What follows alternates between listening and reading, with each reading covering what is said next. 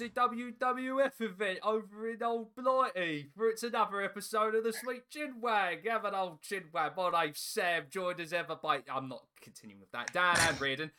At last, You Dan really, you really let, yeah, Wow. you really let the Ken out in that one. Yeah, I you really did.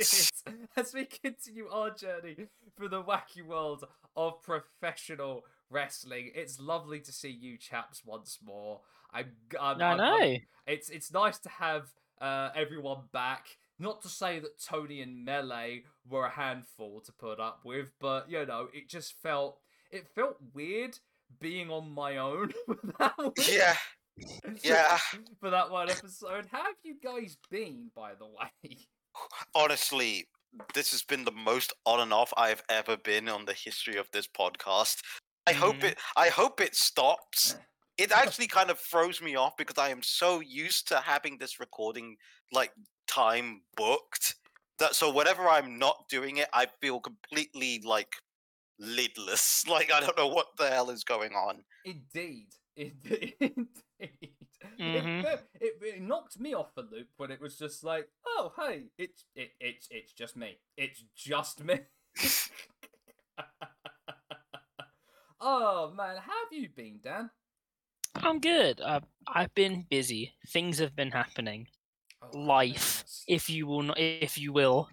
Oh man, for the first time in a, quite a while, I actually did get the chance to actually uh, have a break, which was actually really nice. I ended up, uh, well, my partner ended up surprising me by going uh, to to to one of the seaside towns here, old in uh, in old England, and uh, I, I I I've I've not been to a seaside town since before the Panasonic, so Yeah. I, I like I as I said on Twitter, I kind of did not realize how much I missed sticks of rock and overpriced fish and chips. Do you do do you do much gambling like I did? Oh, what by the pier? Absolutely. Yeah. I See? I I I I've been on I've been on the wagon for years now. I can't go back.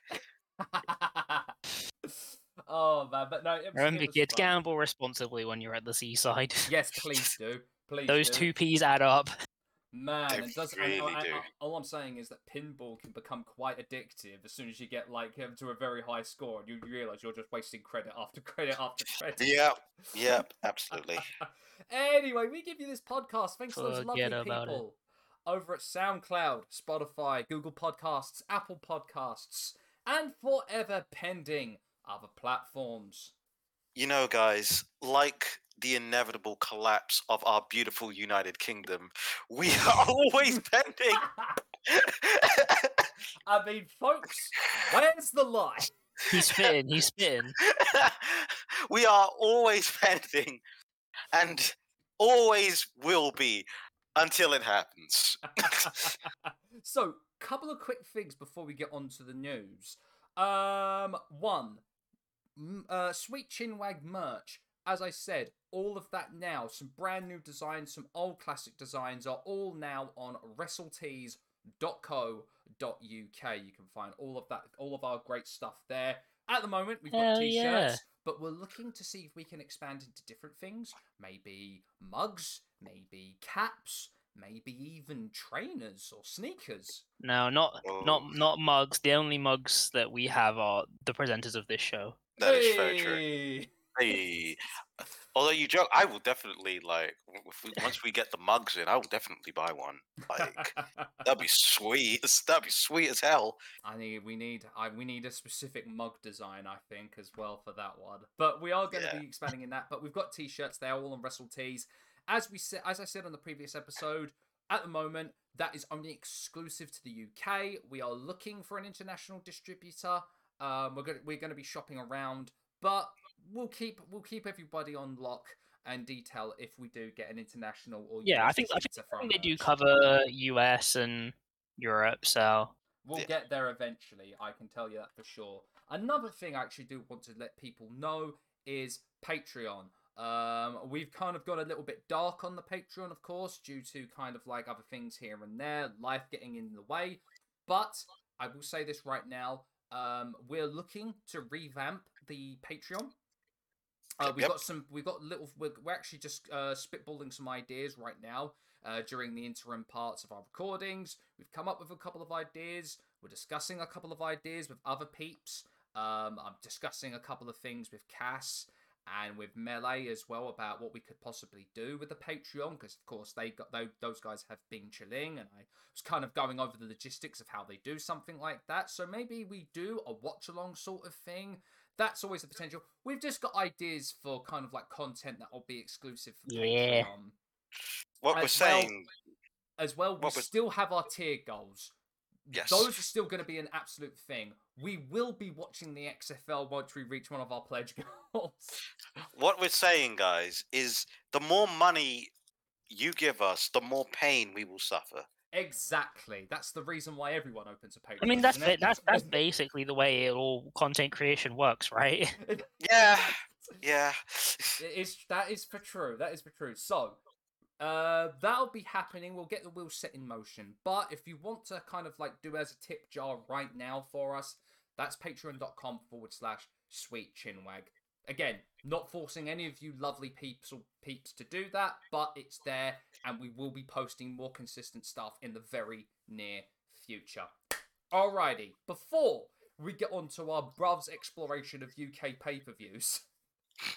It is time to visit the main man Dan for this week's uh, wrestling news. I've got to stop that. Wrestling Stop it. news. Dun dun dun dun dun dun. Down. Stop it. Wrestling news. Me old shiner. Oh, God.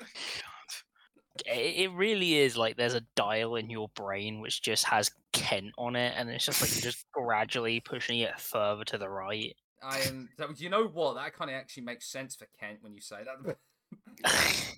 Yeah. Oh, what do you think? I'm I know, au- Anyway. I know authors that use subtext, and they're all cowards.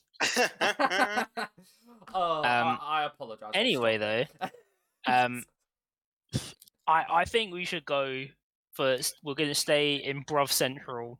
Obviously, let's talk about um, All In passing the paid attendance record for WrestleMania 32. That's insane, man. Eighty. They. I think it's eighty thousand eight hundred and forty-six. Something like that. which is I think over a hundred. So they just like picked WrestleMania 32. And we're, I think I think we're looking at like 2,000 tickets or something like that still in allocation. Yeah, so that's I think that's two. But that, but that but that but that includes like resale tickets and I was gonna say is that other comped, stuff. Is that comped tickets mostly as well? probably. Yeah. Apparently, I mean, it's, is- it's it's it's probably this it's probably the tickets which are like, you know, basically you're sitting in the clouds yeah, that's that's insane. And, like, and like tickets that people have put up for resale but haven't like sold yet. You know, the the Mm. more we like, because we're we actually managed to get ground level. The the more that we talk about it, like, wow, we really lucked out getting ground level, huh? Oh, insanely. I mean, when you think about it, when you think about it, in that first like set of sales, it was something like thirty thousand tickets in like a day. Yeah, yeah, I mean, it shows you just how insane European wrestling fans really are, isn't it? yeah. and what it also shows you is how seemingly incompetent AEW are at booking a show sometimes. because all right, Sam Sam will know what I'm I'm gonna I'm, I'm- what I'm about to say here because I said this on one of the Discord servers that yeah. we're in. yes. Okay, you have a wrestling show in the in the UK. You've set attendance records, right? You're doing the biggest arena theoretically that you can do to a wide audience, yeah. right? A, why has this show's booking and advertising been a mess, Oh. right? Because I understand that Americans aren't going to get it, Mm. right? They're not going to understand the concept of okay, you've sold eighty thousand tickets in the UK, but for them it's like, oh well, you did Madison Square Garden, that means more, right? Mm. Because it's their it's their own it's their own frame of reference. Eighty thousand tickets is absolute insanity. Yes. Yes. It's gen- I believe that alone, the tickets alone have generated a revenue of nine million dollars. right? So so with all of that, right?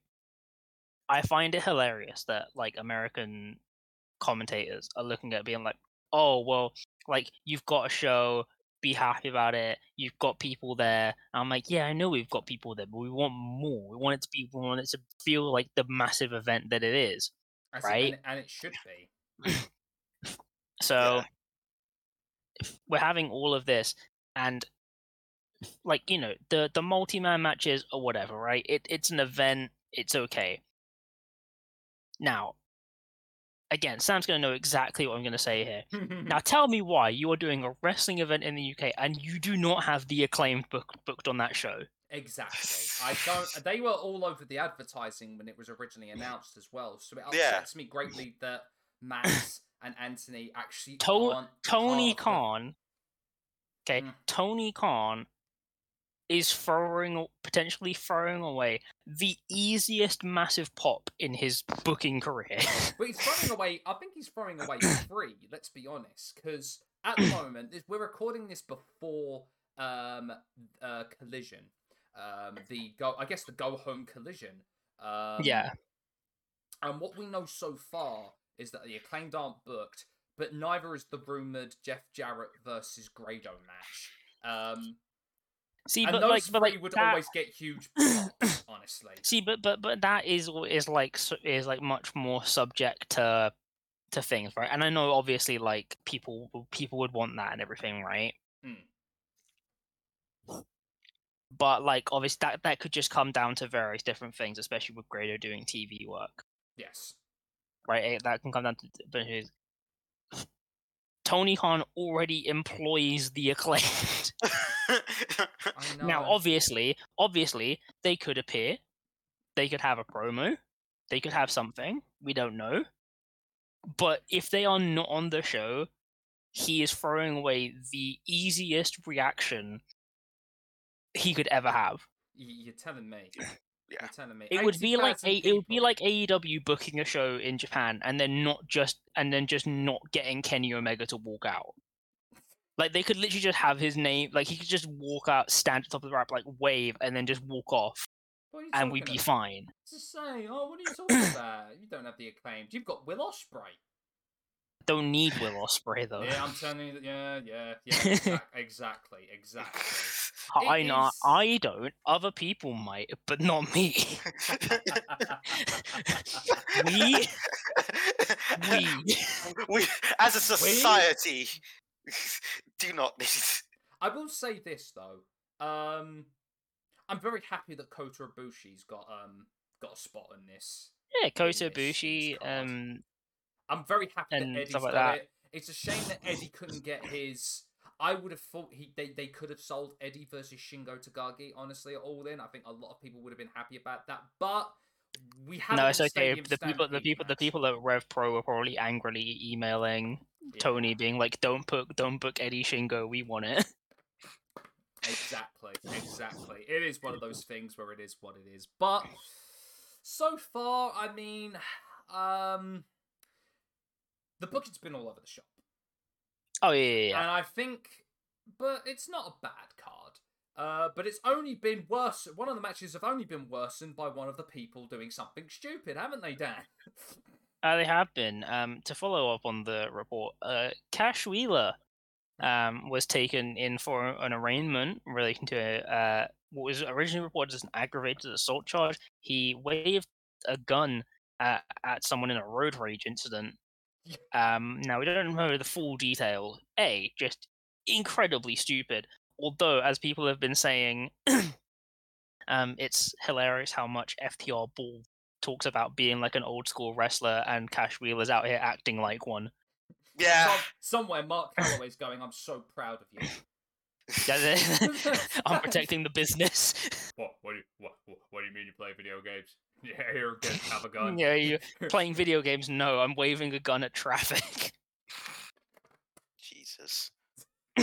but like, obviously, like it's it's absolute insanity and just like, I mean, the thing the thing is right is obviously with how it was originally reported with like aggravated assault with a gun. Everyone was like, well, okay, what is he like? Has he like hurt someone? Has he killed someone?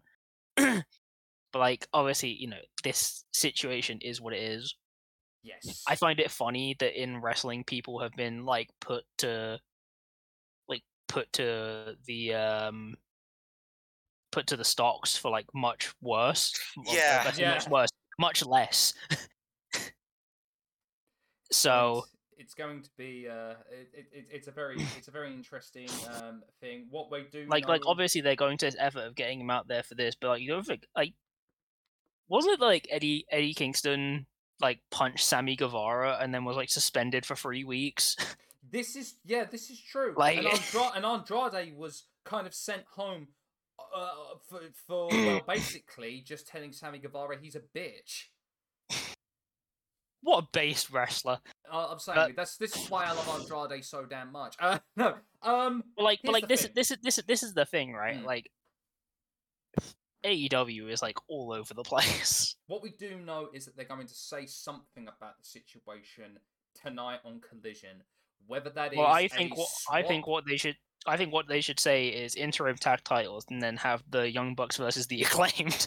honestly, I think that should that would do it for me. As I said, I wouldn't blame him if they if he just swaps it and now it's Aussie Open versus Bucks for the interim tag. That's titles. cringe. That's cringe, Um, man. it would be it would be a really good match, bar none. But it is it is one of those things where it is quite. It would be. They're in the opener against Better Than You, baby, aren't they? Yes, yes. So I don't. I was going to say I don't think that's going to happen. I would love to see the acclaim, but even I don't think that's going. Tony, Tony Khan has a deep enough roster that he doesn't need two people doing double duty. It's going to be Dax and Punk. Honestly, I think That's absolute crack. That's also crack booking. It's crack, but it's the most likely one because of Tony. I mean, here's the we as I said this week. Is like been, obviously we obviously like CM Punk will get a good reaction in in the UK, but like Yes. also though it's just like that's just come on Tony, that's minimum effort booking. Yeah, come on. exactly. And thing is, he will do it.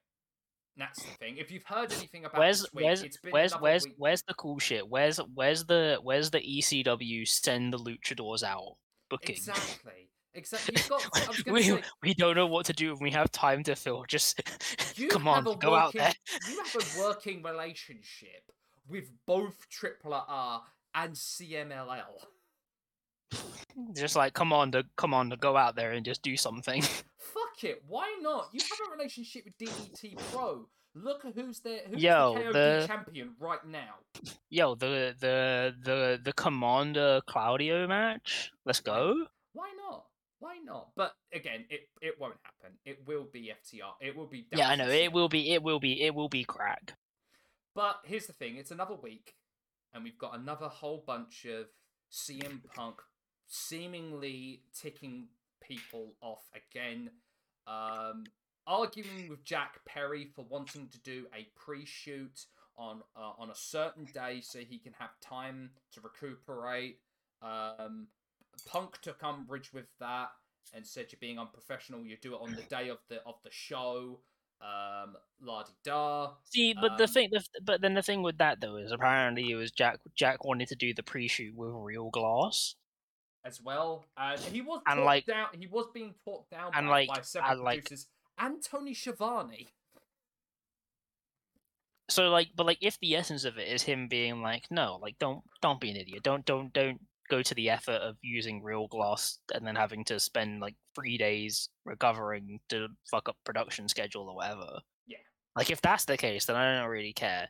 At this say- point, I think anything involving CM Punk is being floated as drama at this point. And news. It, it helps. It helps for the engagement of a lot of news of wrestling news sites. Let's be honest. I, I never thought we'd reach a point where we'd have our own version of the uh what was it like Google ru- ruined ad based yeah, ad based ad based revenue online. I now know. it's just CM Punk. It really blooming is. But it just seems like, from what I've heard, a lot of people seem a bit unsure. A lot of people seem to be, from what well, what you hear from wrestling news sites, we're treading on eggshells because of Punk. Um, Ryan Nemeth was sent home um, for his comments about Punk, early, uh, like from from earlier, like months ago. Hangman was sent home um, from last week's collision. Um, was no, it wasn't sent home, but was not allowed into the building and had to do a pre-shoot from outside in Greensboro, North Carolina. Um, which then it's all just it's all from- just with a sign with a sign that said hang like North Carolina as Hangman country. that prompted Punk to do a very weird promo. See, okay, all right, we're gonna we're gonna we're, we're we're we're gonna get to this though, right? Because CM Punk does this weird promo, just like basically shitting on Hangman, right? and his merch sales. And- Then then later come, I mean, a AEW's merch is either goat material or it's absolute trash. it's Mm. it's it's one or the other, and nothing in between. Let's be honest. Like on one end of the scale, you have like the the stuff for like the acclaimed and like the stuff that um the House of Black do on their own. Mm. Because like they design all their own stuff. And then you just have like the other end of stuff where it's just absolute cheeks. Yes. So I like I don't think anyone at AEW could attack anyone's merch sales because I mean to be fair, wrestling shirts as a whole are just fucking shit. The majority of them are shit now. yeah. But like AEW's merch department astonishingly bad for the company they are. Especially when people call them a glorified t shirt company. They're not even that. Um but to to reiterate the tweet that I put out about this, right? Because CM Punk was like, I feel like things were taken the wrong way. I I I I overstepped the boundary. My brother in Christ, you were the one speaking. It wasn't like you gave an interview and then someone took your comments out of context. It was not like someone else was saying what you had said.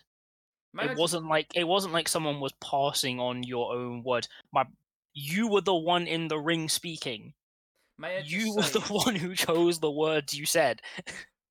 May I just remind everybody that we're talking about a 44 year old man? My brother in Christ, you had the power. no, exactly, exactly, exactly. And now I'm not calling his actions childish and stuff like that. I was just like, dude, dude, stop. like I just I just I just don't get it. Like like like like like what what's the thing it's is, to is- to to to quote uh this is gonna be this is gonna be a whole niche ass reference. Um to quote the the Baku I don't understand your problem, sir. yeah, Like yeah. Here's the thing. I will. Say I don't I don't know what there is to say. I will say this. I'll quote a tweet that I sent the other day. When did CM Punk become the New York Yankees himself? Oof. to quote his, Oof. to quote his own promo for 2011. You either die a hero, or he's- you live he's long enough not to see wrong. yourself become the New York Yankees. But this, this is what we said about him though, is when we had that whole thing with with the the first whole bunch of stuff. It was like the the fucking brawl out and everything. I'm just like, ah, I see he, he has become the thing he wanted to destroy. Here's the thing. I will always say this. Uh, Collision, on the whole, has actually been a very strong show. Like from Yeah. from end to end, very solid show. Well put together wrestling matches, and the promos actually have some oomph to them, and actually do have some meaning for being there.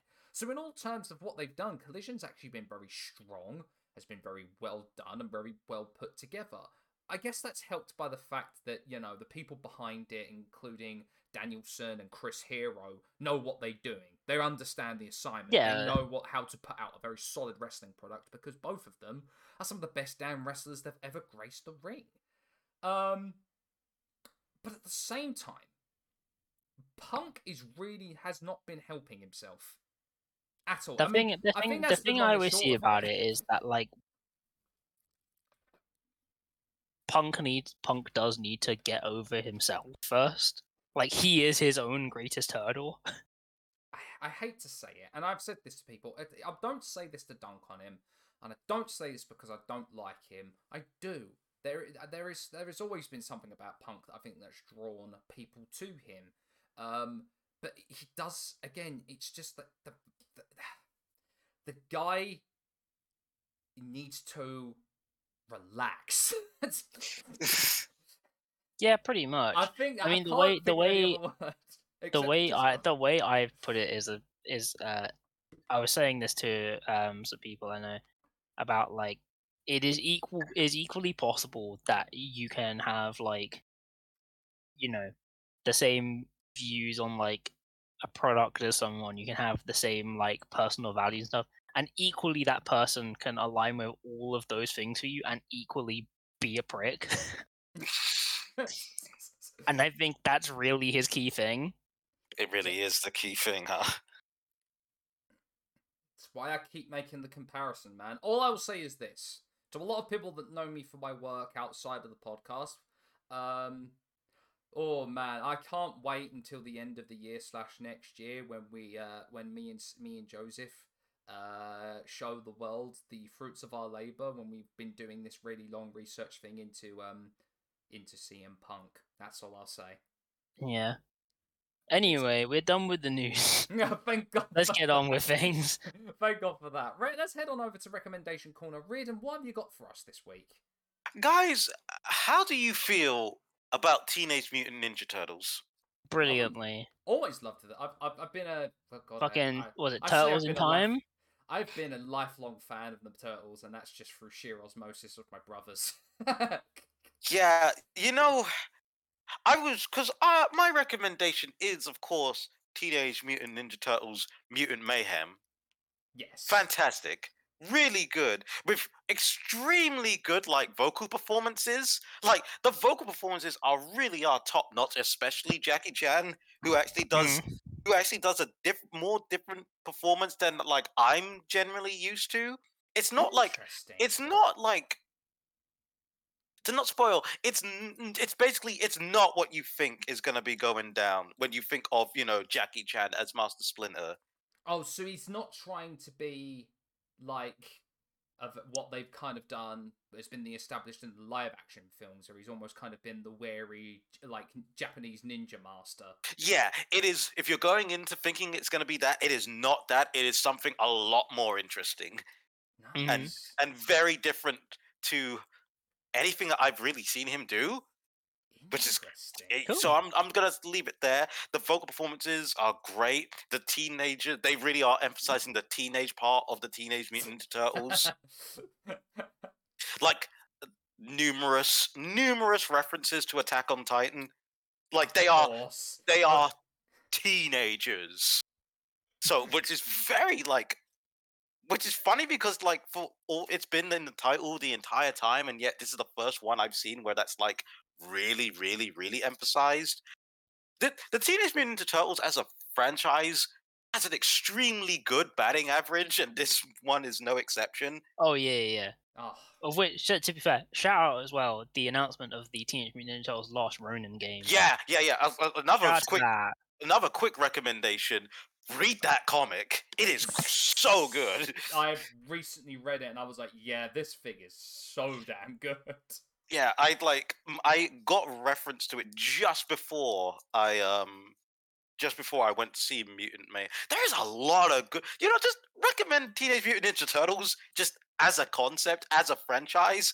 There is a lot of good stuff there. Again, it is. It's just one of those things where it's it's uh, there's no in between. With with with Ninja Turtles, it's always been it's either very high or oh my god, what have they done? And I feel like I think the greatest example of oh my god, what have they done was Teenage Mutant Ninja Turtles three. Yes. and from what I've heard, Mutant Mayhem is a very, very good, um, very good animated Ninja Turtles film. Yeah, it it really is, really is. And a quick another quick recommendation is if you have Hulu, that's Disney Plus. If you're from you know jolly old England, um, I recommend the film Miguel Wants to Fight, which is basically a high school version of the forty-year-old virgin. Only instead of wanting to have sex, it's never been in a fight. I love that because I have heard good things about Miguel Wants to Fight as well. It's a it's a it's a very short but very fun time. It's only like seventy-five minutes. Dang, that's short. Yeah, like- to the average movie length nowadays. Yeah, exactly. It's not even like night. It's not even a ninety minute. Uh, it's just like a seventy-five minute little movie. It's but it's a lot of fun. It is a lot of fun, and I do recommend it. Nice, nice, nice. Oh, actually, one more thing, Rita, before I, because I, I was going to have a little recommendation of my own. Did Trent Reznor and Atticus Ross do a good job on the soundtrack? Right. So Trent Trent Reznor and Atticus Ross, Ross did a great great soundtrack, but also Trent, you need to chill. because it's like because some of the stuff because like some of it is like oh we're going to like bring it back and we're you know we're going to have this and this and we're going for a little black light kind of aesthetic. What do you think trent? And trent went just basically went broken ep again. Got it. It's it is it is basically like more than any other of his stuff it is like baby's first nine inch nails more than his any other like more than any other soundtrack. The man i love him. He needs to relax I'm glad to hear it in that regard. Uh, dude's been knocking it out of the park recently with the with the projects he's been on. Honestly, quick, quick sidebar i really hope that he goes for that he goes for a musical so i could say that trent reznor of all people has the egot that would be unreal. actually no he still needs a i think he hasn't gotten an emmy but he's like he's two away he really is. Ah, oh man, and it's like and it, i don't i could see him very easily being able to get the tony the emmy he could do wait did he get an emmy for like i'm gonna continue but like we're gonna carry on but i'm gonna check if he got an emmy for his watchmen music did he do it Um, all right. Before we, as you do that, Reardon, quick little recommendation: Maven's YouTube channel. Dude has understood the assignment a few videos in on how to make videos work and how to make YouTube videos with oomph and as well as not shying as a wrestling content creator, a person who's been in the industry, he's not shied away from the fact that the wrestling industry, as great and as unique a job role it is, isn't all that glamorous either. Mm. Um, shout outs to Maven for doing that as well. I mean, a lot of uh, just a week ago, he did release his one where he was reacting to the John Oliver piece about WWE, and uh, he was very candid and honest about his um his role and his life in the company, and um, well, the physical and mental toll it took on him. It's uh, very interesting, very um sobering look on the world of wrestling. So I highly recommend Maven's YouTube channel for sure. But with that, it is time to get on to our main portion of the episode. Before that, Reardon, if you found out, did he win an Emmy?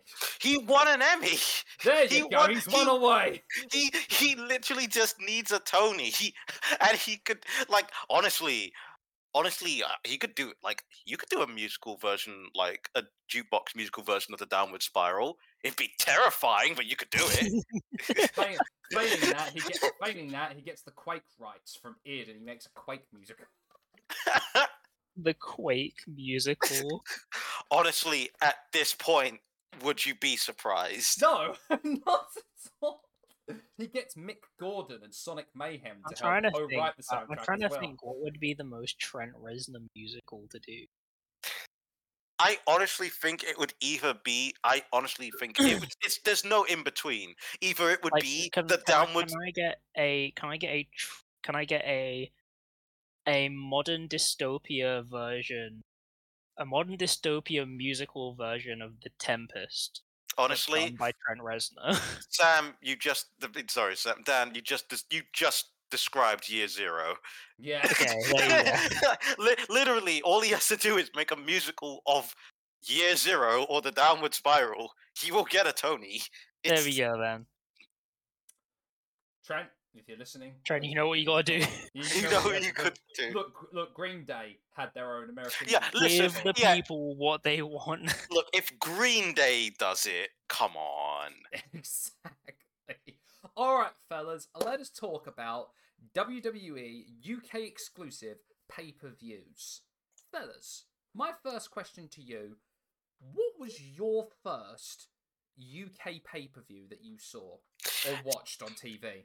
See, I don't know because it for me as a kid, it felt like any time any wrestling company was in the UK, it was a proper pay per view, even if it was just like If Yeah, it- yeah, if it was- SmackDown. yeah, even if it was just like a Mm. taping, because the atmosphere of every single one, and you, and they would always do things like I I very distinctly with Raw, they'd always put like massive Union Jack banners down, yeah, yeah. even Dude, though they did, they did they did um I remember when I was younger I went to a SmackDown taping at the O2 and I remember they had they had Wade they had Wade Barrett at the time Mm. Mhm. and they oh, I remember watching the show back obviously when it got to being shown now like a massive hometown reaction for Wade Barrett Were they not expecting it at all? No, it's not. No, because they were like, it's a massive hometown reaction for Wade Barrett in London. He's not from London. he's from he's from Preston. yeah. Ah, gosh, th- th- th- i- i- that's the crazy thing. Even just a, a mere mention of someone being from the United Kingdom, we will give them a pop, yeah, that's no it. matter who they are. Yeah, Doesn't but that, that, that, that's is- the thing though, because like as, as we said before, growing up watching WWE, it was very rare you even came across a British person in the first place. You're damn Oh, you're right. like we we can all we can all remember the days when we go on to like SmackDown versus Raw, and your options were like London or Blackpool. Mostly because all they had was William Regal and Paul Burchill. Yeah. So you had like London or Blackpool, and then like maybe Manchester. because that year Of whi- they would have had British which Bulldog. I will say, fun fact: Do you know what's been? In, do you know what place in the UK has been included in WWE games? I think since about WWE 2K14. Has it been Chelsea by any chance? No, Mid- Midlands. If if you're from the Midlands, you'll know it. Birmingham? Near Birmingham, I don't know. I don't know. it is it is uh, part, basically part of Birmingham. Dudley. Oh, Dud- yeah, Dudley. yeah, for some reason is included as in the list of locations. I'm like, there are people in the UK that don't even know this place exists.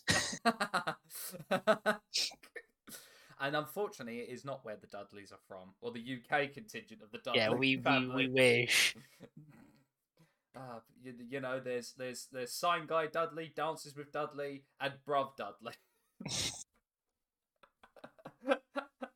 oh, so I, I my, my for me, my first recollection would have been uh, one of the UK like the Sky box office exclusive pay per views that they were Yeah. showing. I think it was two thousand, and if memory serves me correct, it ended up being um, I think it was like Earl Hebner was tagging with The Rock. I couldn't be mistaken for that. It sounds like the kind of thing that they would do.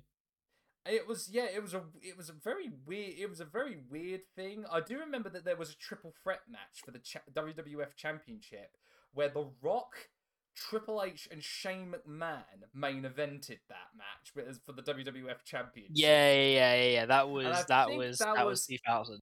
That I believe that was Insurrection, and that would have been at It- Earl's Court as well. It was.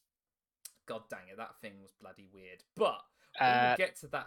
We'll get to that soon enough. yeah, my my one would have been. Oh gosh, Insurrection 2003. Damn, that would. I mean, have been... I'm going off. I'm going off the basis of when I would have actually been conscious of the fact I was watching a wrestling show. Oh, jeez, would that have been Triple H versus Kevin Nash in the probably, Yeah. probably. we will get to those. We will get to those soon enough. So, how did this all come about? You uh, WWE's uh, slash F's um, foray into the United Kingdom with events and exclusive pay per views. Well, of course, it all came to the fact that the huge surging popularity in the WWF in the late 80s and early 90s came from, of course, their deal with Sky Sports. Yeah. They were drawing massive numbers at the time, especially considering that Sky was a like uh, was a cable Like a premium premium cable service. and the people that did have it, um, the biggest ratings were for. Well, here's the thing. Fun fact: the two biggest ratings that Sky had at that time when they got started were the WWF and The Simpsons. Yeah, yeah, that that that's the nineties. That's the nineties. That is the '90s in a microcosm. Exactly. It, again, this is what uh, pers- made or convinced BBC to syndicate The Simpsons on BBC Two for the longest time. Uh, and Yeah. this is what convinced Channel 4 in the late 90s to get WWF programming as well. Didn't last Yeah. very then- long. Yeah. Because of the Royal Rumble 2000, but Ah, you know. So, all of that being said, these shows were actually promoted with the Goldsmith um, contingent. So, concert promoter Harvey Goldsmith and his brother Martin, they would be the ones to run and promote the shows for the longest time, starting in 1989. Eventually, that would go over, and they would actually, rather than having a separate company coming in to promote those shows, they would eventually do it internal uh, with the WWE setting up an office. I think it was in in the early 2000s in London, and eventually running Probably. their international live events from that office in London. And if memory serves me correct, now uh, that uh, that live events section was headed by someone I believe called Dave Bradley, who is a very well known music live events uh, person. He was one of the main people behind Live Nation uh, was one of the co-founders of the Heavy Group, who have done the Heavy Music Awards and all of that stuff. Um, but he's now at the moment um, and has been for several years the director of the international live events. So he's been the main person, kind of booking and promoting the UK and indeed across the world the live events for the WWE. Yeah. So, with all of that said, WWF really saw an opportunity to bring a international show over to the UK, and in 1989 they would hold their very first WWF UK event, which was then known as UK Rampage. This took place at the London Arena, which is the uh, if memory That was the one correct- that got torn down in like the mid 2000s, wasn't it? Yes, that was the one that was nearish. Or was it? No, it was in Millwall, wasn't it? By the Isle of Dogs, if memory serves me correct. That one that got demolished for housing, if memory serves me correct. I mean, that could just be anywhere in East London at this point. is, that's Yeah. very. tr- That is for true. that is for true. Um, I know it got torn down like the 2000s somewhere. So here's here's a very here here is the very interesting fact about this very first one. Billed in America as simply first WWF UK event, Nice. Okay. retroactively it would get changed as WWF UK Rampage 1989. But it was actually sold in this country as WWF on Sky One. Okay. okay. The book for the card for this event is a very interesting one. They sold out the London Arena at 15,000 people. hmm Mhm. huge number.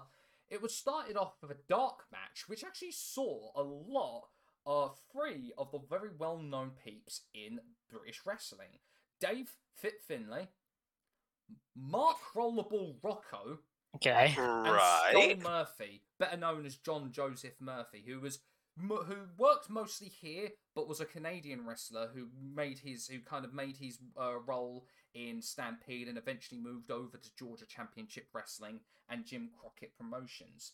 They would end up defeating the team of Al Perez, Dave Wolf, and Tim Horner, basically uh, jobber guys in the WWF at the time. But apparently, from all said, uh, all from what I know, they were really interested in both Dave and Rollerball Rocco at this time. But Mark Rollerball Rocco, um, very famous, well known, one of my boys in, in, in British wrestling, would end up going over to Japan, having a well known stint as the very first Black Tiger. Eventually, he would give that role to one Eddie Guerrero. Okay, sorry, uh, just quickly, because I, I looked up the information on the Arena, and I found some information that I feel like I have to share with you guys, Okay. Go uh, which is that uh, from 2001 to 2002, uh, the London Arena had a spread of concerts uh, featuring Korn, Slipknot, and Linkin Park. And on the 20th anniversary reissue of Hybrid Theory, the recordings from their performance at the London Arena were used Huh. as the as the live versions. Well, I'll be damned. So there you go. so, In terms of the actual card itself, we had Coco Beware defeat, defeating Boris Zhukov in a 11 minute classic. Oh, I- Dino- absolutely. Dino Bravo beating Bret Hart. Jim Duggan beating the Honky Tonk Man. Okay. In what was the longest match on the card, we had the Rockers defeating the fabulous Rougeau brothers.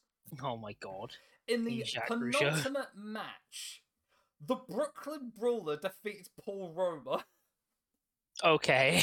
okay, what is going on here? And in the main event for the WWF Championship, we had Hulk Hogan accompanied by Miss Elizabeth defeating Randy Macho Man Savage with Cre- Queen Sherri.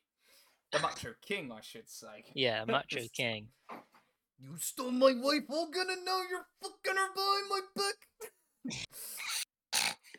Wow. I mean, honestly, basically, what that tells me is that they they had they had they were like, all right, we'll give them one thing that they want. The rest is just a free for all. whoever tu- whoever turns up gets it. Fuck it, this is just a glorified house show. We don't care. La di da di da. Basically, Basically. So they wouldn't come back to the London Arena until April of 1991, where UK Rampage, the the first official, but I guess the second retroactively UK Rampage event would take place. One of the interesting facts about this is that this was the actual debut, officially, if you would like to say it, the official WWF debut of one Steven Regal. hmm, Oh, He would, te- he would team with his with longtime compatriot Dave Taylor and Tony St. Clair to defeat the team of Drew McDonald, Chic Cullen, and Johnny South. This was a British wrestling match. In like all of them were part of the British wrestling scene. Thank goodness. I was gonna say I- haven't heard any of those names out of the outside the context of the words "world of sport." exactly, exactly. No, but Drew McDonald was a very well-known Scottish wrestler.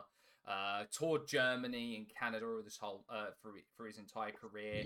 Um, ended up having rivalries with Fit Finlay, Steve Regal in Germany. Ended up uh, teaching Chris Jericho a few things during his time in Germany.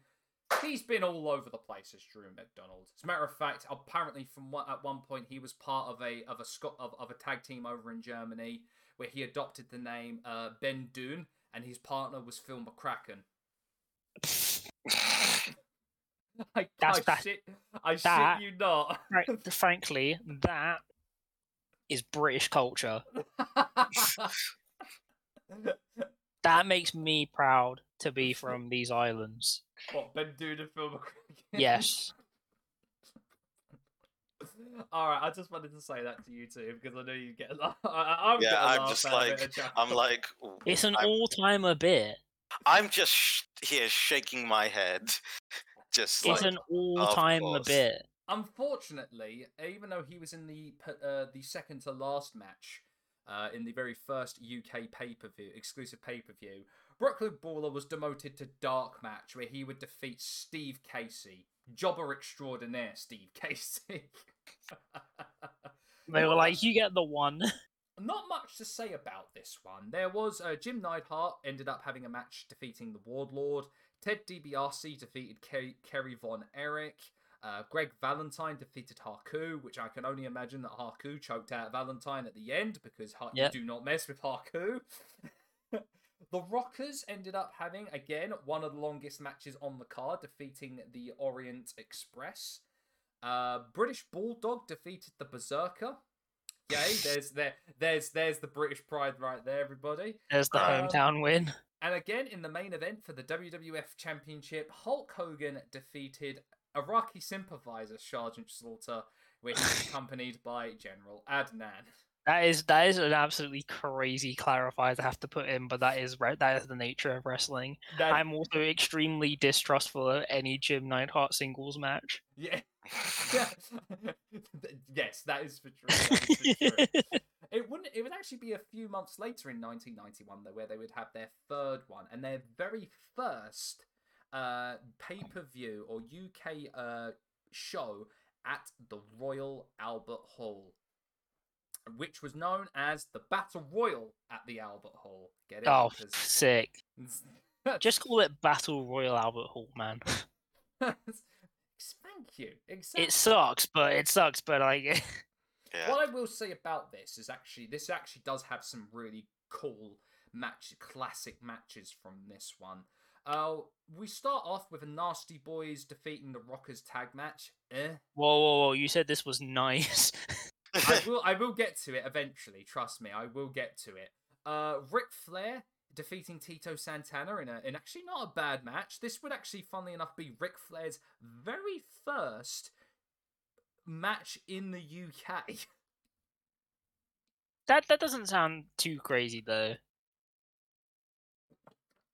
Think about it. NWA World Heavyweight Champion. He'd been to Puerto Rico, to Mexico, to Argentina. He'd been to Japan numerous times. Yeah, but like the thing is though is that the the U, the UK is a is a, a and Europe as a whole is drastically unserved by the the the American market. We'll get to it later. We will definitely get to it later, that's for sure. uh, we had The Undertaker defeating Jim Duggan in what would be Taker's very first foray as the as Undertaker in the UK. Uh, the one match I definitely like, what I will tell people is actually one you should go out and watch because I think they were just because they were so damn popular and over in this country was the Legion of Doom uh, versus the uh, versus Power and Glory for the tag championships. Of course, See, that sounds like heat. LOD were tag champions at this time, so they were over already. but you, I can't understand. I can't understate like just how over Legion of Doom was in this country. Oh yeah, crazy much. They My my my bro my brothers had over. so many LOD figures. I think there were. I think a lot of it comes from the fact, of course, their advertising and their like merchandising numbers. But I think a lot of it comes from Mad Max was actually quite popular in this country. Yeah, yes. Yes. I think people forget that like. will people get mad at me for calling Mad Max Australian media. No, why? It is Australian media, Because, no, because uh, there's, um, there's there's Americans and they're weird. but but it is.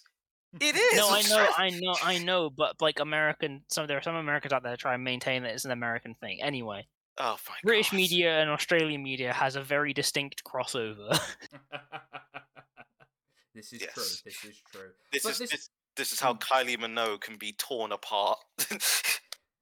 And that's and this is the reason why an American company gave her the role of British British Special Forces agent Cammy White in the Street Fighter film. yeah, but that was all part of that. No, but that was because of they needed to have an Australian actress. But also, of course, American, uh, more more like the the, the, the baby white meat American that is Jean Claude Van Damme. But I digress. Yeah, but it doesn't matter though, because speaking of Kylie Minogue, there's only one group that Kylie Minogue will truly belong to, and that is the Quiz. You damn right. Anyway, this was all main evented by, of course, the 20 man Battle Royale. Uh, basically, Royal Rumble rules. Some of the names listed here were, of course, the who's who of WWF at the time Hercules, Brian Knobbs, Martin Jannetty, The Barbarian, Jerry Sags, See, but the the problem I have with this though, right, is that obviously like we clown we clown on Marty Jannetty now, but we don't we didn't know what we know now about him. Oh, you're damn right. you're damn right. like in like in like in retrospect, it, this is absolutely hilarious seeing Marty Jannetty, but I'm like, no, he was actually considered n- quite n- not very positively, but well in his time. Yes. Yeah, this is we did not know what would come. the Mountie, Paul Roma, Ric Flair, the Road Warriors, The Undertaker, and of course the eventual winner, the British Bulldog. Basically, everyone that was on the card basically was part of this battle royal, ba- in a way. yeah, pretty pretty much. I, I'm looking at the card. My only issue with this is who the fuck let Earthquake and Big Boss Man have fifth, almost 16 minutes. yep. yeah, who who who made that call? Um, I bet I think they were left unsupervised by Vince. Honestly, at this. like and like um This actually is significant for the one reason that this was one of Andre the Giant's last wrestling appearances, live wrestling appearances. I Uh, just not sorry, I just want to make it known the Earth Earthquake versus the Big Boss Man went longer than the Battle Royal. Yeah. That's that's crack. That's crack. Nah, I said I said it was one of Andre's last appearances.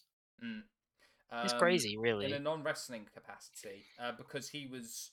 yeah, his point, health was like bad by this point. Oh, he was having to use um, a Zimmer frame to keep to go around at this point because of just how shot his health was, and this was after his appearance as well in Herb Abrams' UWF as well. Yeah, Thought I'd bring that up. it's okay. There's there's no there's no there's no line Herb Abrams won't cross. Exactly. No, no, it really Exactly. was. Again, we need to make a UWF episode. We soon, guys. so, the increasing popularity of these shows, the fact that they were close to sellouts every every time they would come to this country, meant that their popularity was skyrocketing through the roof. Not only just in the UK, but in Europe as a whole. This, of course, meant that they could do something far bigger than these arena shows, and of course, the one at the Royal Albert Hall. That was decided. With the Goldsmiths, with WWF and Vince McMahon struck a deal with Wembley Stadium to host one of their top four pay per views in Wembley Stadium. That, of course, meant that we got SummerSlam 1992 live from Wembley Stadium. The tagline, of course, was the SummerSlam you thought you'd never see. Now, here's the thing 1992 wasn't a popular boom time for them at this point. Uh, the numbers were going down. The the uh, the the roster was was wearing a little bit thin. We're getting to the point of we're getting to the point where they are now being almost kind of they are being investigated for steroid abuse. Basically, around this time, it wouldn't be until '93 where, of course, all of that came to a head. Um, but yeah, this is but they sold out huge, and this was a massive event for them. Um, and this, of course, also came into a part from the increasing popularity of Davy Boy Smith. So th- all of these, all of these factors combined, and we get this huge, huge event. Now, attendance varies on who you talk to. Apparently, it ended up being, uh, well, the number is eighty thousand three hundred and fifty-five. That's sort of disputed. Apparently, it was a bit closer to 79,000. Um, it, or some people will tell you that it was more closer to 82,000. The numbers all over the place because, of course, WWE love to inflate their numbers. Yeah. they have a great history for, for it. What I do know for a fact, though, is between ticket prices and merch sales, from this event alone, they generated $3.6 million. And they promoted the hell out of this event in the UK. They ended up having brand deals with Burger King. Uh, they ended up having brand deals with uh, various newspapers. They ended up, I think it was the Mirror that actually had a front front page spread. And about four pages chronicling Davy Boy Smith's journey and how he got here to the uh, to the Intercontinental title uh, picture. It's a long way from. uh, Is he is he Wigan, St Helens, Warrington, one of them, Around that around that area, somewhere around there. Greater Manchester area, basically. Yeah. and and this and man, did he? I mean, did he have the whole flipping uh, country behind his back? But before we get actually to that main event, it was actually funny enough. The main event was supposed to be Warrior versus Savage, but because of the huge, the marketing campaign was so huge, and the fact that they were starting to see that people were really getting behind Davy Boy Smith, Vince bumped the Intercontinental title match to the main event. Mhm. See, that's kind of of. smartest decisions he think I think he's ever made. I Can you honest- can you imagine that Vince listened to an audience and made a decision based on it? I mean, to be fair, it was 30 years ago, so. That's that's but- what I'm saying. Like, but like the thing is but about that is I find that kind of nuts that like 92 it's not even like 80s warrior 92 yeah. era warrior almost got the main almost got the main draw that's wild like again we're in the midst of the steroid scandal that seems to be trying to piss someone off yeah, exactly, exactly. And it makes you laugh when I look through this card. It does make me laugh of what we get here. So, Uh, to have a couple of dark matches, we have to start off. We had Jim Duggan and the Bushwhackers defeating the Mountie and the Nasty Boys, or which is what I'll say for a UK event. That is, of course, the only way they could start is with the Bushwhackers. Yeah. yes. I can't begin to again. It's that one of those things. I can't begin to tell people they were fucking over in the UK with the Bushwhackers. The You got- bushwhack. I, I, as I say to all Americans that I come across, what gets over in the UK is like a complete abstract concept compared to the US. It really is. The bushwhackers getting over is just like how the Wiggles get over. exactly. but the, but this is the thing I'm saying, right? They're like, oh, like the if we talk about the bushwhackers being over, I'm like, you just got to understand, they just would be. They They just just- would be. They just Yeah. would be. And after that, the second dark match was Papa Shango defeating Ti- Tito Santana. oh my god. Of course, we started with the tag match of the Legion of Doom versus Money Inc. Of course, the very infamous story about this was that the uh, that was that Hawk and Animal were partying with the London contingent of the Hell's Angels the day before and the morning of the sh- the match.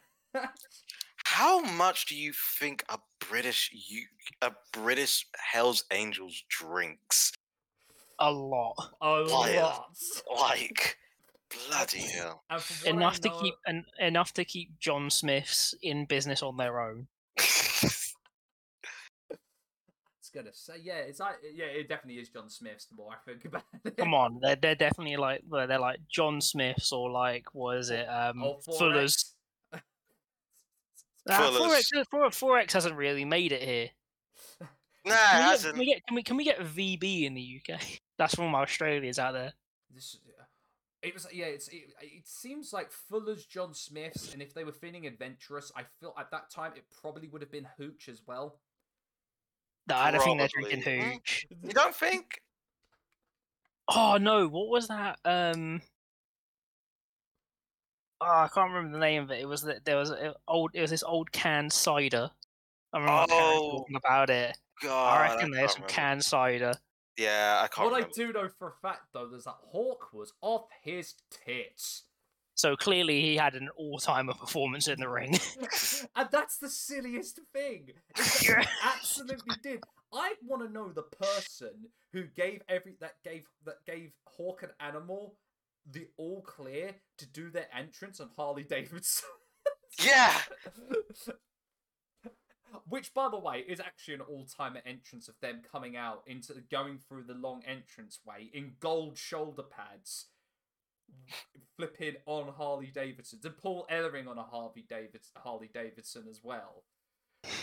Now, this is during a time where Paul Ellering had Rocco the puppet as well, so you know, you know, you know, swings and roundabouts when it comes to this stuff.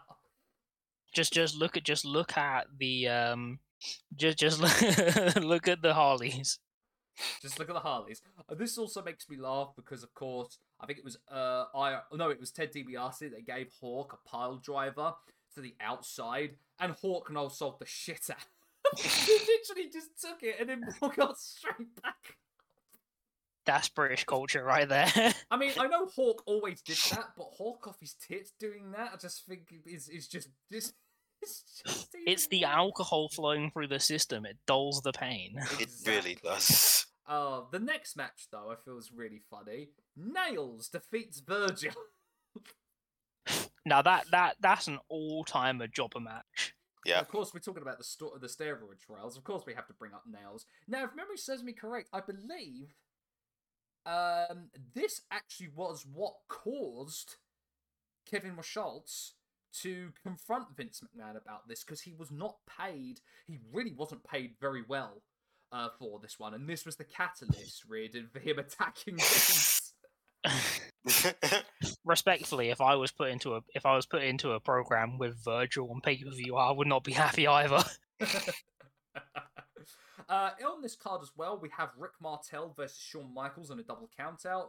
The Natural Disasters in a ta- uh, defending their tag titles against the Beverly Brothers. See, that sounds like that would be kind of secret heat. Yeah, that sounds like actually. That actually sounds like that would actually be an an, an underdog good match. Oh, honestly, went back and watched this before this episode. Wasn't that actually bad a match that, that I remembered? Uh, we had Kona Crush defeating Repo Man. Oh, dude, shout out Kona Crush. What a guy. Um, uh, Ultimate Warrior defeats Randy Savage via countout for the WWF Championship in what was God, the longest. That's What was the longest match on the card? Believe it that's or not. so garbage. That's Yeah. so garbage. Uh, Undertaker defeating Kamala. Um, yes, that was a match. I don't even what- know how to feel about that match. Yeah, what was the penult- in what was the penultimate match on the card, but was actually viewed as a dark match on the actual pay per view? Tatanka defeats the Berserker in five minutes. Huh. They were like, we we we really got to let the the crowd cool down before the main. And of course, Yo, let's get this cr- let's get this crowd on ice.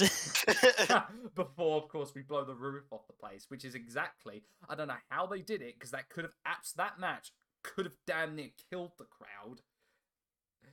We had, of course, Bulldog versus Hart for the IC Championship. Now, before we get on, of course, before we end this little segment, man, what could be said about? We've talked about this match numerous times in passing, and I'm pretty sure we will in future episodes. But this match, this match rules. It's so. I mean, the crowd was so damn invested. Um, I can't begin to tell people that you know how just how over not only Davy Boy was at this time, but just how over Bret Hart was in this country as well. yeah, yeah. And these two just had had Wembley in the palm of their hands, and they could have absolutely done anything. But they put on an absolute clinic, and it also again brings up the story of how it's amazing how they even were able to like have the crowd in their palm of their hands and have an absolute wrestling clinic. When the story goes that Davy Boy completely forgot everything that they that they sought out for the match. I I well, I feel like the key part of this is that he forgot everything because he'd spent multiple weeks doing crack. Now again, it's the story of he was so nervous that he forgot, and then there's the other bit of he was off his. It's just like Hawk was. Honestly, I would- I I, would- I, I would think like- it's. I why not both? Honestly, I I think was it's why say, not both. I would say. Well, I would A, like to column rec- B. I would like to recall this bit from um uh from Bret Hart's autobiography Hitman: My Real Life in the Cartoon World of Wrestling. Um, he had been unable to contact Davey Boy Smith to prepare for the match, as Smith had spent the few weeks before the match smoking crack with Jim Ni- with Jim Neidhart. Oh, for fuck's sake. God damn it! But Shit. but again though, all timer performance. And that's the craziest thing. It was. It was one of Davey Boy's best matches. that- because wrestling just doesn't make any sense. Don't let anyone tell you that crack isn't a ped.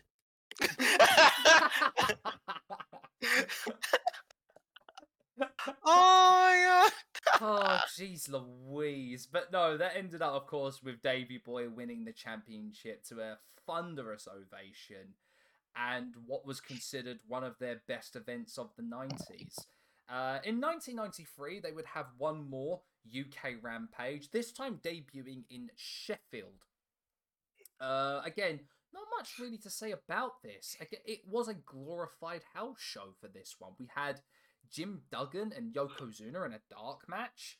We had Fatu defeating Brian Knobbs, Doink the Clown facing off against Kamala, Bob Backlund defeating Damien Demento, Typhoon versus the Brooklyn Brawler.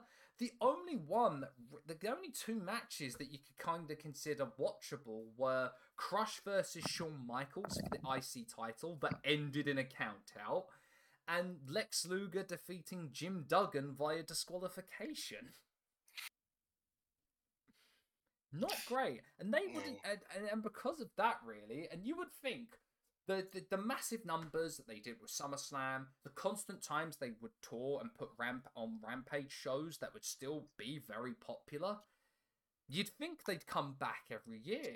It wouldn't be until 1997 that they would actually return to the UK with the now infamous one night only pay per view that took place at the NEC Arena in Birmingham. Now, the reason I say this is infamous is purely because of the main event, um, which was going to be headlined with Davey Boy Smith taking on Shawn Michaels for the WWF European Championship. Now, the reason I say that this is infamous is as follows. If memory serves me correct, I believe it was Davey Boy Smith's sister at this time that was that was quite seriously ill. And what he wanted to do was wanted to dedicate this match to her and to send the crowd I'm happy by having a you know a, a triumphant victory. Um, but uh, I will before I will get to um, why that didn't happen as we go down the card. Um, so we start off actually with a very kind of like really cool match, which saw Hunter Hearst Helmsley defeat Dude Love in a in a barnstormer of a match. At this time, you got to understand, like Helmsley and Foley. We've discussed this before in matches that they've been in. These two just worked so damn well together and brought the best out of one another in this time. And eventually, of course, Yeah. when they would reignite that feud in '99 slash 2000, they always had it on, and this was always one of the best things they they ever did together at this time. Uh, we had Tiger Ali Singh versus the future Al Snow, Leif Cassidy. the Headbangers, which again, they were the tag champions at this time, and again, the Headbangers were quite popular in this country, defeating Los Boricuas. Of course. Here's one that always always confuses me. Flash Funk, 2 Cold Scorpio versus the Patriot Del Wilkes. Huh. That's a thing. That's a choice. I was gonna say, why the Patriot on a UK pay per view? Don't worry about it. Of course, we had LOD versus the Godwins in a very again at this time Legion of Doom. I went back and watched this. They've still got quite the pop because it's the Legion of Doom. Yeah. Yeah. Vader versus Owen Hart in again. I can't See, understand this again- enough. How good this match was because it's Vader and Owen Hart. That that that's the good kind of crack booking. In the second to last match, Bret Hart defeats The Undertaker via disqualification in a match for the WWF Championship. Bret Hart at this time was firing on all cylinders. This was heel Bret Hart, where he was absolutely booed out of the building in America, but absolutely cheered in Canada and the UK. Brett was right. He was right. Now, originally, it was supposed to be, if memory serves me correct, that uh, it was supposed to be Bret Hart versus Steve Austin. Originally, if if the because I remember the it's actually one of the uh, posters here. The original poster actually has it as uh, Stone Cold Steve Austin versus Bret Hart in a WWF title match. This is when Austin was, of course, the um, IC champion as well. But then in SummerSlam, he gets his neck his neck gets broken with that um sit out pile driver from uh, Owen. So that takes him off the card, and they and they switch switch it over quick because Undertaker was originally supposed to face off against Ahmed Johnson, who had recently joined the Nation of Domination. But two weeks into him joining the Nation of Domination, Ahmed Johnson gets injured. and so, in a quick switch around, they ended up having, of course, to switch it, and Undertaker ends up going up against Bret Hart for the championship.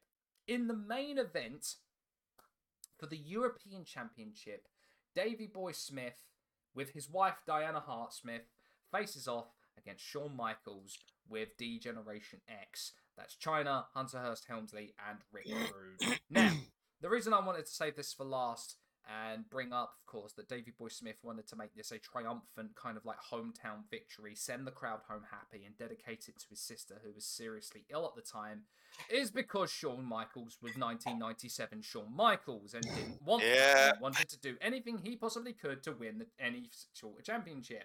That didn't work for him, brother. And because, I'll tell you this right now, I think it's abundantly clear even now that Vince has, uh, well, Vince, Vince had favoritism over Shawn Michaels.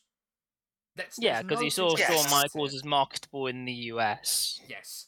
Shawn Michaels. Capitalism rears its head over and over, yada yada yada. We've been through this dance before. Shawn Yes. Michaels politicked his way to become the champion and get the win at that time. Which, to be fair, Uh, in the hi- in in in the history of that don't work for me, brothers. This is like one of the most egregious. I can't imagine how, through gritted teeth, Davy Boy had to do those pre-records, dedicating the match to his sister, yeah. knowing that he had to put over Shawn. Like, honest, honestly, you're at the point where you're like, I'm amazed that he didn't actually just go shoot. Yeah. Uh, needless to say, Birmingham was pissed. And as a matter of fact, Shawn tried to goad the crowd into actually jumping the barricade at one point.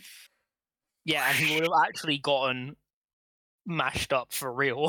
The Yeah. one thing I think Shawn Michaels didn't realise at that time, probably because he was probably off his tits as well, is that uh, you don't go to Birmingham crowds. Don't goad people in the UK. I, I mean, I say, I mean, d- d- no, you just don't. Because I'll tell you this much: the crossover between wrestling fans and football fans at that time, oh boy, you probably would have been in a world of It's- trouble. Practically a circle. Just Oh. like like guys, don't don't don't boost the crowd of a people who invented heavy metal. yes. Just just don't do that. Ah, dag. So this brings us to a very interesting little period of time within the WWF between 98 and 99. There was originally going to be a pay per view exclusive event known as Mayhem in Manchester, but at the last moment, WWF actually pulled out with Sky Sports to make it a pay per view event, and thus Mayhem in Manchester on the 4th of April 1998 be- actually became a VHS exclusive. oh my god. Um, this would actually be the very last event in WWF history that would feature the old school block WWF logo. Um, with the with the uh, the gold block logo of the of the Yeah. of the golden era of, of WWF with the uh, with the light blue ropes as well, and the, and of course the apron um the aprons as well, being the old school block uh, logo. Fun little fact there. But from what uh, all I'll say is this: is like how how did they when it, this actually card actually seemed really based? So we had Jeff Jarrett defeating Brakkus. Okay. up. We had the Godwins versus the Disciples of Apocalypse. All right, maybe there's a reason why they're in a strap match. Yeah. Ken Shamrock and Owen Hart defeating the Nation of Domination. Okay. The artist formerly known as Goldust defeating Cactus Jack.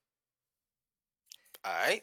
LOD 2000 defeating the New Age Outlaws for the Tag Team hmm, Championship. Okay. I don't know how I feel about LOD 2000, but Steve Austin defeating Triple H for the WWF Championship. And in the main Okay. event, we had The Undertaker versus Kane. Again, this that is a that, that sounds like a, that sounds like a well booked event. Yeah, was that's gonna say, so that how, doesn't in sound the, how in the Blue Blazes did that get VHS exclusive status? that sounds astonishingly normal. yeah. Like that's that's a solid card. What what what was what was that going on there? the crazy thing was they they drew twenty thousand people as well at the at the Manchester Arena as well. So What like- is this crack that they are doing? They really don't understand that the that they really they were really it, it's a it's a historical thing about American wrestling companies gravely underestimating the the the the UK rabid fan base of wrestling. yes, They, Like, they like can we just we are we an, we just- are an aggressive market. Can I just like can we stop for a pause for a moment and just kind of like just say this out in the open?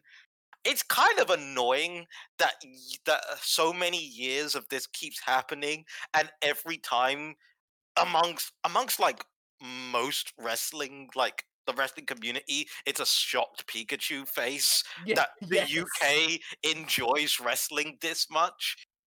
You think they This learn? is the thing I say.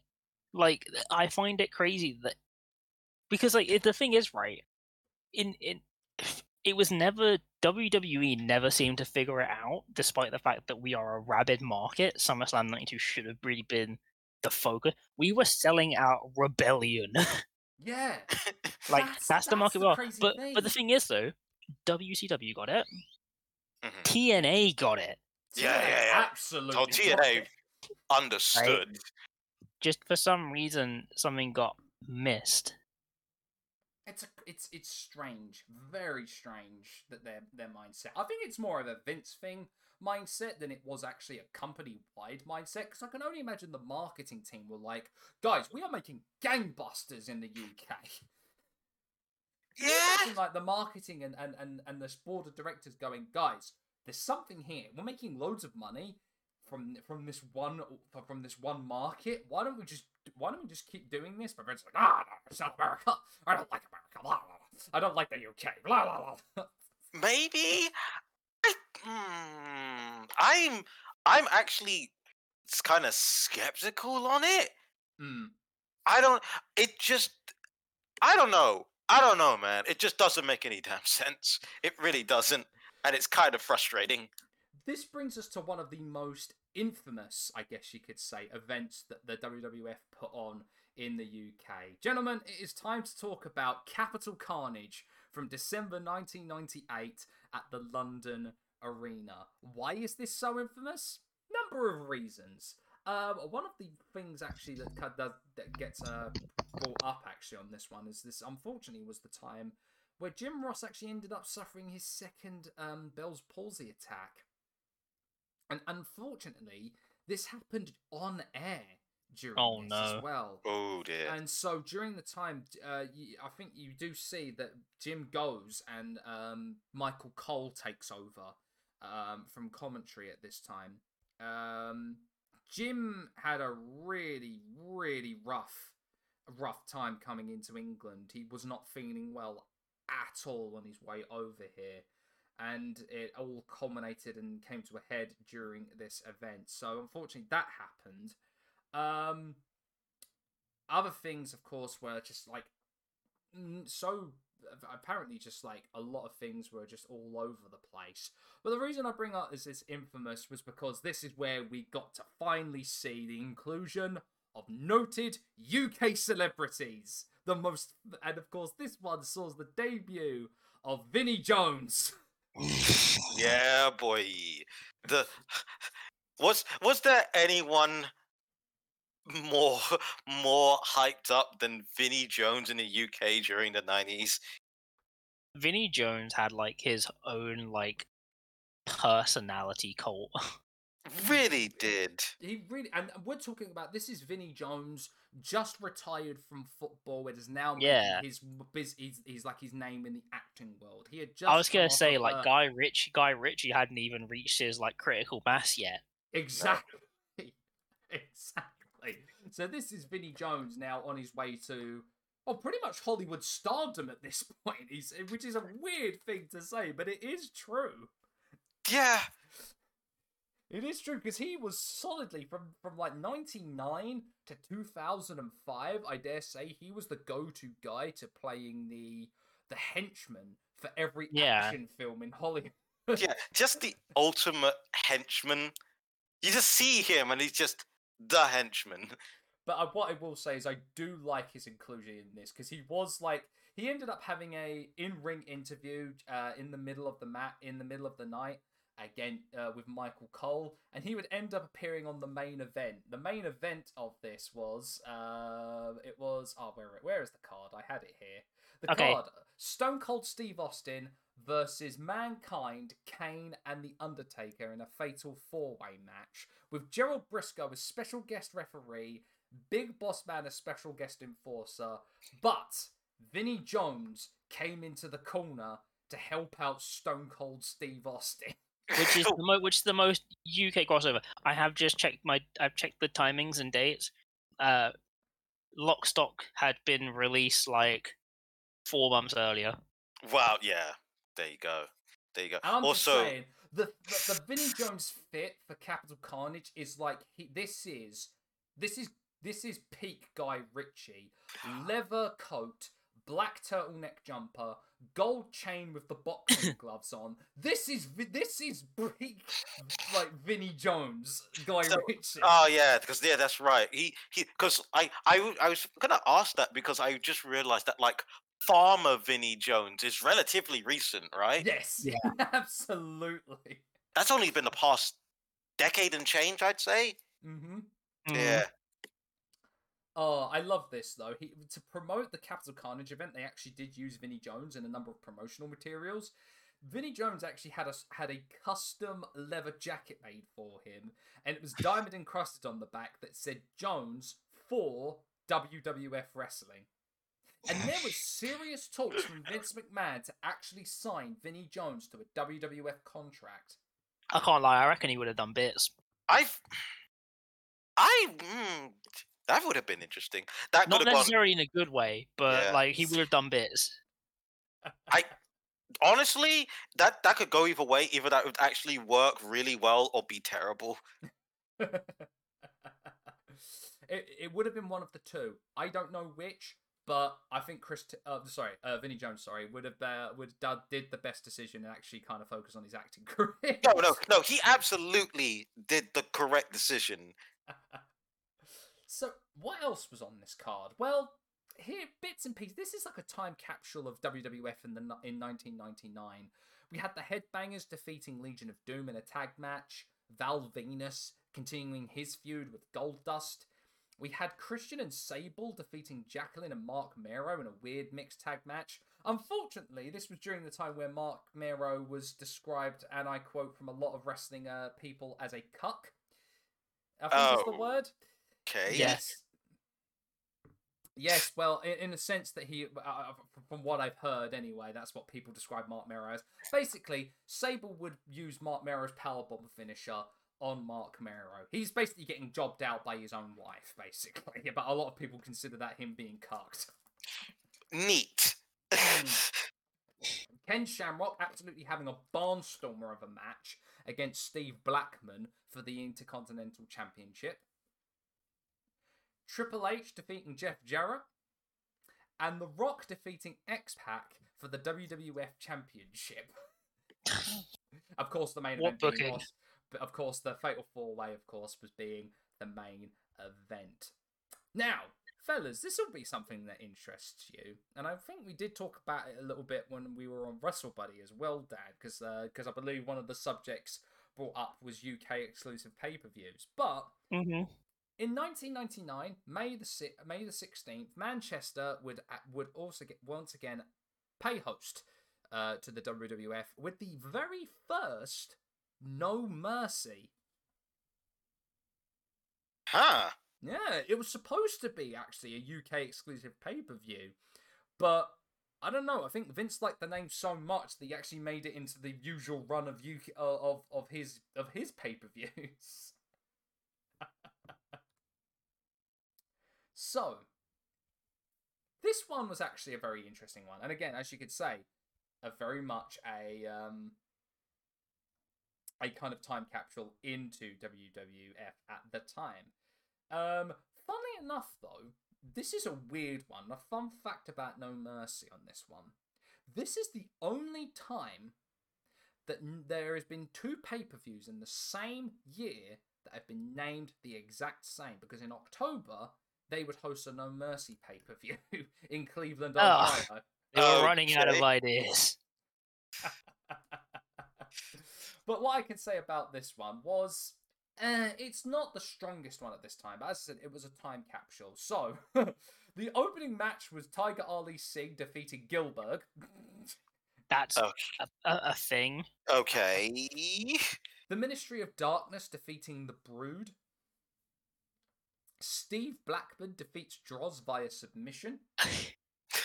We're just getting worse and worse. Yeah. Uh, Nicole Bass defeats Tori by pinfall in 30 seconds because this was the Ah. time where Vince Russo did not care much for women's wrestling. Shane McMahon defeats X Pac in a quite competitive match for the European Championship. Shane was Ah. European champion at this point, so that's probably Yeah. the reason and why. Right. Billy right. Gunn defeats Mankind via pinfall in one of Billy Gunn's many attempts to be a single star. And Stone Cold Steve Austin defeats Triple H and The Undertaker in a anything goes triple threat match for the WWF Championship. Uh, not much really to say about that main event. Nothing really. Again, glorified house show is the best way I can describe this. And nothing of huge value was kind of storyline things were put into this match. It was a kind of well, if you watch this match, doesn't really matter, but if you haven't seen it, nothing really changes at all. Yeah. This brings us to uh, 1999, October, and what would be the very first uh, consistent event they would put on. This would start the rebellion insurrection period of time for UK pay per view, starting with R uh, R3 billion. Because let's be honest, it, they, why R3 billion? I have no idea. I'm guessing it was just because it was the late 90s and, Yeah. you know, It was Yeah. cool. be, be edgy by Num- replacing a letter with a number. Numbers are cool. We were in proto elite speak.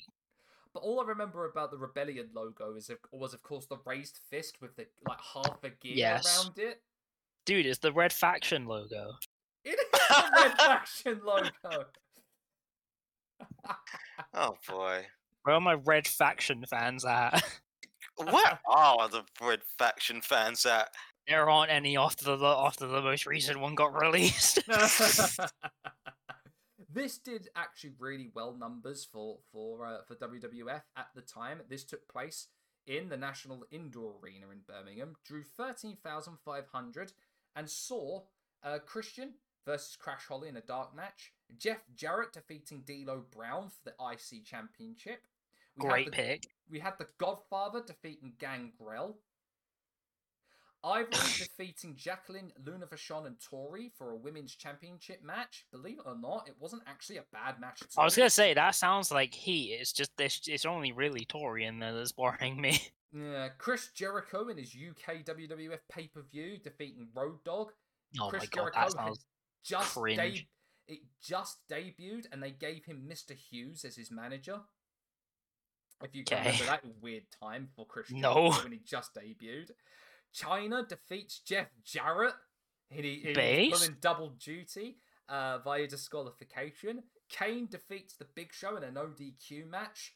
British Bulldog coming back, and this is the Jeans era British I was gonna say Bulldog. this is where he was Gene's al- bulldog. this was Gene's Bulldog that always demanded his title shot. Where's my title shot? Defeats X Pac.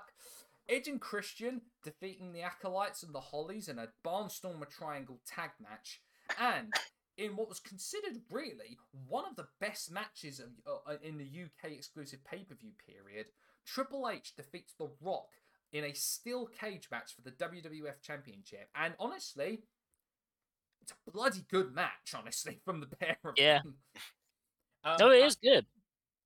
It's it's definitely one of those. It actually ends up in a lot of combina- uh, compilations of UK like UK uh, matches in WWF, and um, yeah, it it does because it thoroughly does. Like these two went out of their way to actually have a pay per view esque match for a what was considered a glorified house show loop. The, thing UK. that's so the thing that's so mad about this is that literally the, the the thing seems to be having an absolute trash card and then just one mad main event. Yeah. it's crazy how that works, honestly.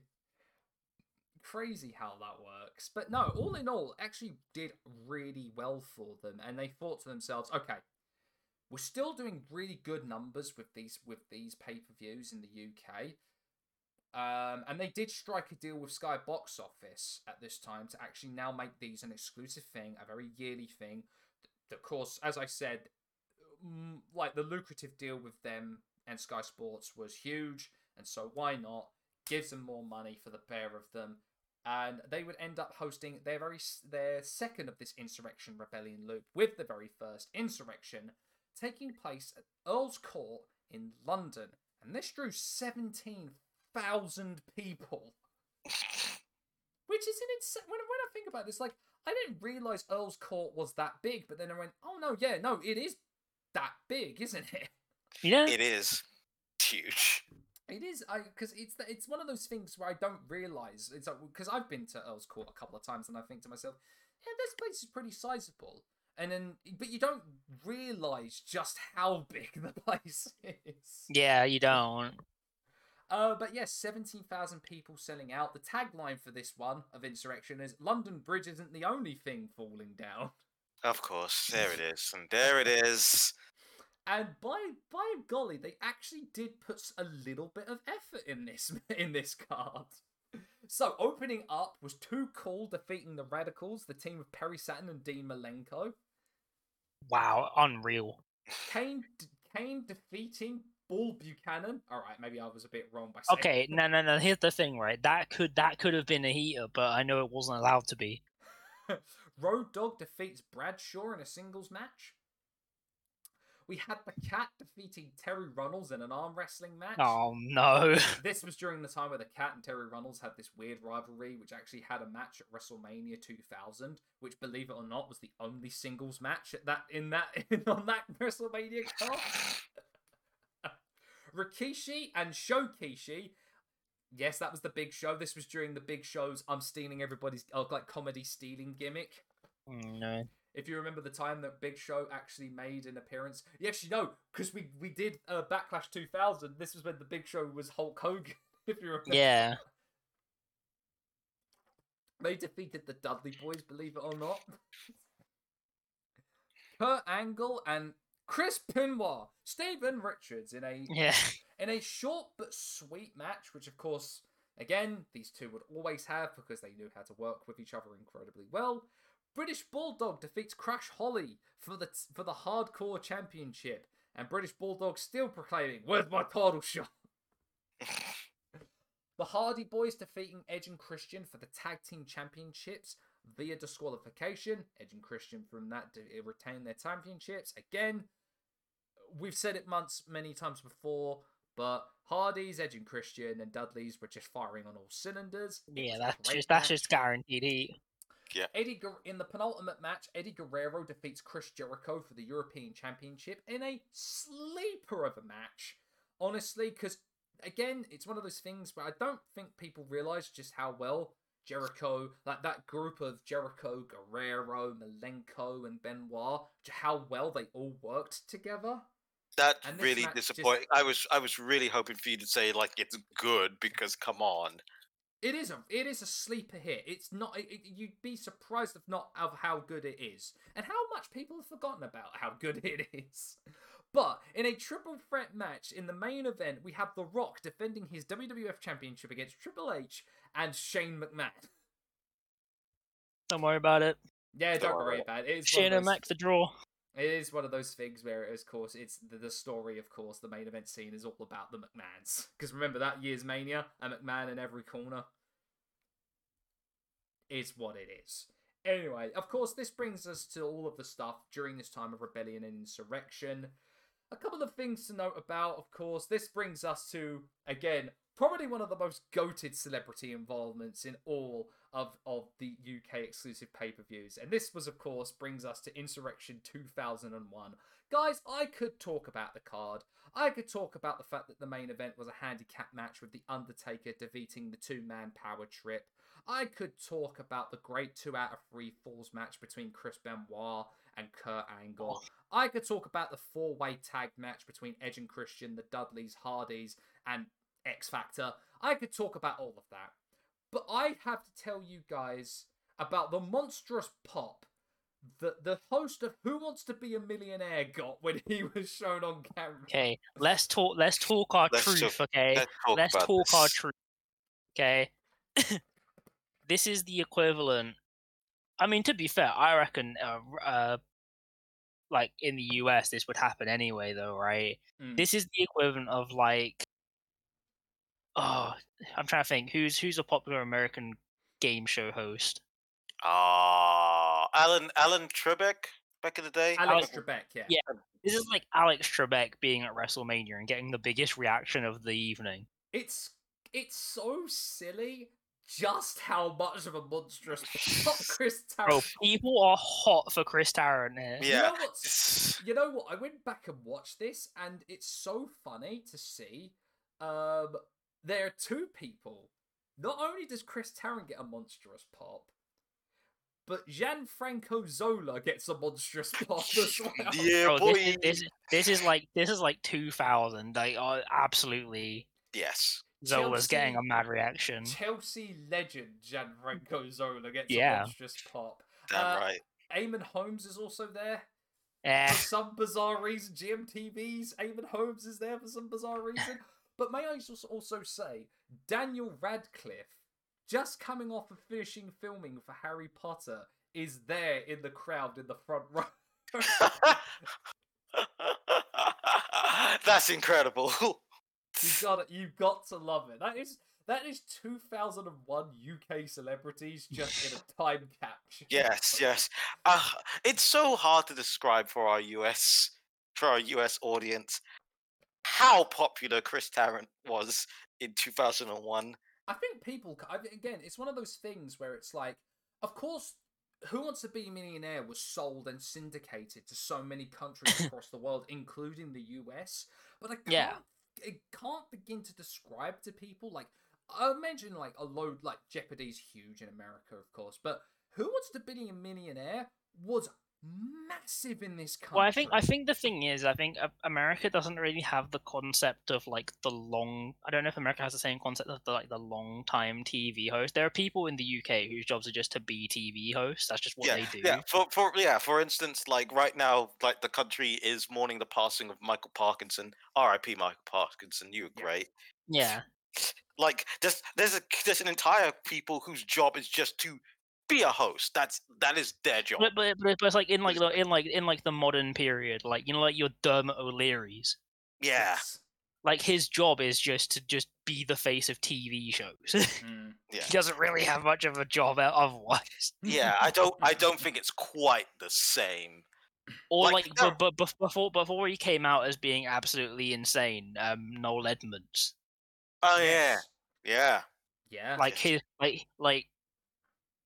And it's weird though because often they would start in children's TV and then like go up as time goes on. Yes, you you could actually like that's the funny thing about it. If you're at a certain age, you could actually like you would age and you would see a guy's career like move up and up and Yeah. up. It's so it's kind of odd when you think about it. It is but- true though. Yeah, yeah, like like the biggest scandal of the early 2000s in the UK was was whether a guy cheated on Who Wants to Be a Millionaire. Yeah, yeah. Yeah, that's true. You know that is true. Like like the biggest scandal. they made a. TV film out of that. They did. They like- absolutely did, and uh, wasn't it? Um, it was Michael Sheen that played Chris Tarrant, wasn't it? I think it was. I think it was, yeah. And you like know what? Why is it always Michael Sheen knows how to do really good impressions of noted figures in British culture? Do you want to know Like, why? Brian Because Clough, I because I Tony because I, I I f- I think I think he's really. I, I think it was from the past. He used to work with a lot of impressionists on stuff. right. interesting. I think he used to work with lots of impressionists, so he knows quite a lot of them. So he's probably learned from them or something. I might be completely wrong. I have a feeling he used to be in a TV show that had like a quite a well-known impressionist on it. Maybe, maybe. Because it's crazy just how well he does Chris Tarrant without it actually being a parody of Chris Tarrant. Yeah. Uh, but uh, no, if anyone actually does know, like anyone who goes to what wants to know about that TV uh, film, it's called Quiz, and if you can find it, go watch it because it's actually really good. They actually, before it was even a TV movie, it actually got turned into an I think it was off West End play, if memory serves me. correct. If I'm, Probably. yeah, I think so. Something like that. Yeah, yeah, yeah. But that whole thing, I was going to say, that i- i- i- incredibly interesting if you don't know about like the the, the like the scandal that involves. If you want to know about British law, Yeah. I love how we've gone from an offshoot of talking about UK exclusive pay per views to some guy that cheated okay, his way anyway, out of what's the next pay? What's the next pay per view? What's the next pay per view? Okay, let's bring up Insurrection 2002. Ah, Okay. fuck. Ah, Okay, shit. Okay, so what's really noted about this one is that this was the very last uh, pay per view that bore the World Wrestling Federation name. It would eventually, of course, turn over to becoming World Wrestling Entertainment. Now, not much to know about not much to note about this, except of course that there wasn't much on the card, but it was a mandate that everyone make it to every person on the roster make it here and actually attend this event, even if they weren't a part of it, because this all was a part of a major European tour that culminated with WWF Insurrection in 2002. And what, again, not much about this event. There are a couple of th- good things to know. Rob Van Dam and Eddie Guerrero had a great match for the Intercontinental. So say that that sounds like it goes hard. It Yeah. was it's genuinely really good. A really sleeper hit match uh, when I went back. That saw Booker T defeat Stevie Richards for the hardcore title. I can't lie, that sounds like it goes hard. Yeah, that sounds like it's, that it's- slaps. Genuinely not that bad. The Hardy Boys ends up defeating the team of Brock Lesnar and Shawn Stasiak. Now this is planet. I'm talking, I'm, I'm, what? I, I kid you not. This is this is the Planet Stasiak gimmick. If you remember when he was a bit like No, Sam. Sam, you're lying to me. I am not lying to you. You are lying to me that at there was a tag team time- of Brock Lesnar and Shawn Stasiak. I shit you not, there was for a, for a short amount of time when he debuted. Brock Lesnar teamed with Shawn Stasiak, and this was when the, this is when Brock Lesnar, uh, when he debuted shortly before after he debuted, just absolutely wailed on Matt and Jeff Hardy, and that of course brings that of course brings the infamous chair shot that Matt Hardy did to Brock. Oh no! Oh no! if you remember that, you, like he swung for the fences and Brock Lesnar just his head and the chair just went. Boom! Bro just eats it. Have you seen? You've seen that like that atom scene in Oppenheimer, right? That that that that, that, that, that huge close up shot, like microscopic shot of the atom kind of eh, like colliding and exploding. That's Brock Lesnar and a ch- Brock Lesnar's head in a chair. It's just the worst. So in the two like the uh, the two main events, we had Austin versus Big Show with Flair as special guest referee. Shortly after this, Austin would end up, well, in their words, taking his ball and going home. And in the main event, we had Triple H versus The Undertaker. Now, the reason I bring this event up, this is the event that preceded the plane ride from hell. Oh god. And the reason I say this this is why everybody in the roster went for the European tour uh, that culminated in this that had, they, they had to join Insurrection is because they all had to take a private Boeing 757 back to America for the next night's Raw. And of course, this is what brings up a whole bunch of stuff, uh, which also saw Scott Hall and Curt Hennig fired. Um, Goldust and Ric Flair were reprimanded for what they had done. Just a whole bunch of gonzo batshit insane stuff that has been documented by anyone and everyone, and of course was the subject of one of the season three episodes of Dark Side of the Ring. I'm not going to go over it because it has been done to death, and I feel like I would be treading a lot more ground. All I'll say is this Tommy Dreamer, you're bloody stupid for what you said on the Dark Side of the Ring episode. Tommy Dreamer is not a uh, a particularly smart person when it comes to things. Insert the WrestleMania story here. Yes. uh, WWE would come back for one more insurrection in 2003, taking place in Newcastle at the Telewest Arena, which I now believe is known as the Utilita Arena, if Probably. memory serves me correct. Um, again, not much is not not much really to say much about this match. What I will say is that it is ended uh, in a main event in a street fight between Triple H and Kevin Nash for the World Heavyweight Championship. The uh, the number one quad destroyer in a match. Yeah, that that sounds like that sounds like Injury City right there. Believe it or not, they both came out slightly unscathed. I mean, Wow, uh, Slightly, was slightly. but as was the case with Triple H at this time, he was just gushing blood. Yeah. as per usual. Um, WWE would not come back for a UK show or exclusive pay per view until 2022. This is when they saw their business model change, where they would instead of going and making an exclusive pay per view for Sky box office and for Sky, during their European tour loop, they would take they would actually film and tape Raws and SmackDowns in the UK. Of course, this would see them having shows at the NEC, over in Newcastle, in the Manchester, in Manchester, and of course debuting in the newly opened O2 Arena. Unfortunately, I've only I never really got a chance to actually take like what I've been to one of the O2 Arena shows, but I believe you two have. I have I not have. actually. I have. Here's the essence of it, right? You go there, they film three shows. So they would film uh at the time Superstars, then NXT, then this blew my mind. The one I went there was still game show NXT. Oh no.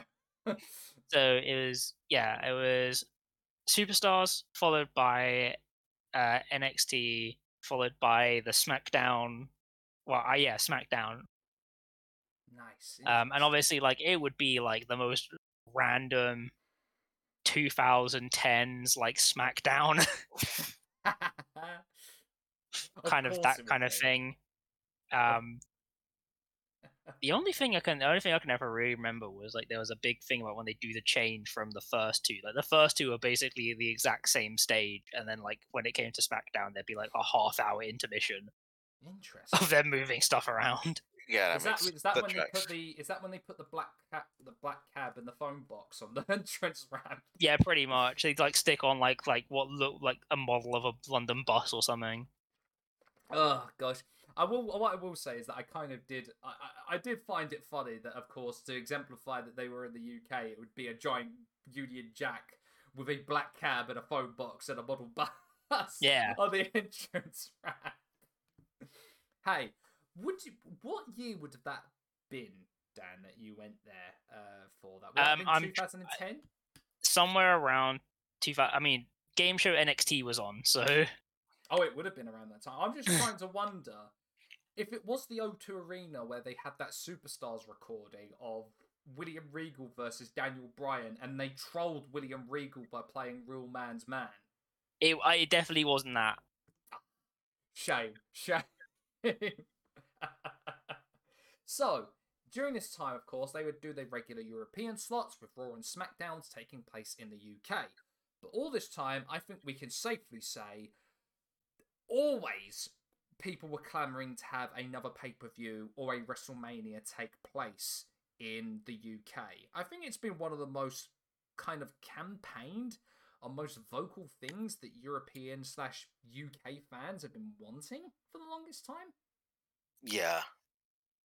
And every time, I feel like every time it was always brought up, it was kind of like swept under the carpet. If it was directed at like Triple H or Vince, they were just like, "Oh yeah, yeah, maybe." But we've got like already existing like partnerships and and and, and handshake agreements and contract negotiations with with uh with other promoters in America, so it'd be a very hard, difficult thing to put to to to, to put a WrestleMania on in a foreign country. To which I say, haven't you hosted a WrestleMania in Canada? yeah, I'm like, Yeah. yeah, a number that- of times you know, in Canada. I remember that. I remember reading an interview with that excuse, and me going and like them talking about like, oh, it's like time zones, and obviously like we have we have to like deal with American stuff, and I was like, I was like, I and at the time I was like, okay, that that makes sense. I'm not like it's annoying, but that kind of tracks, right?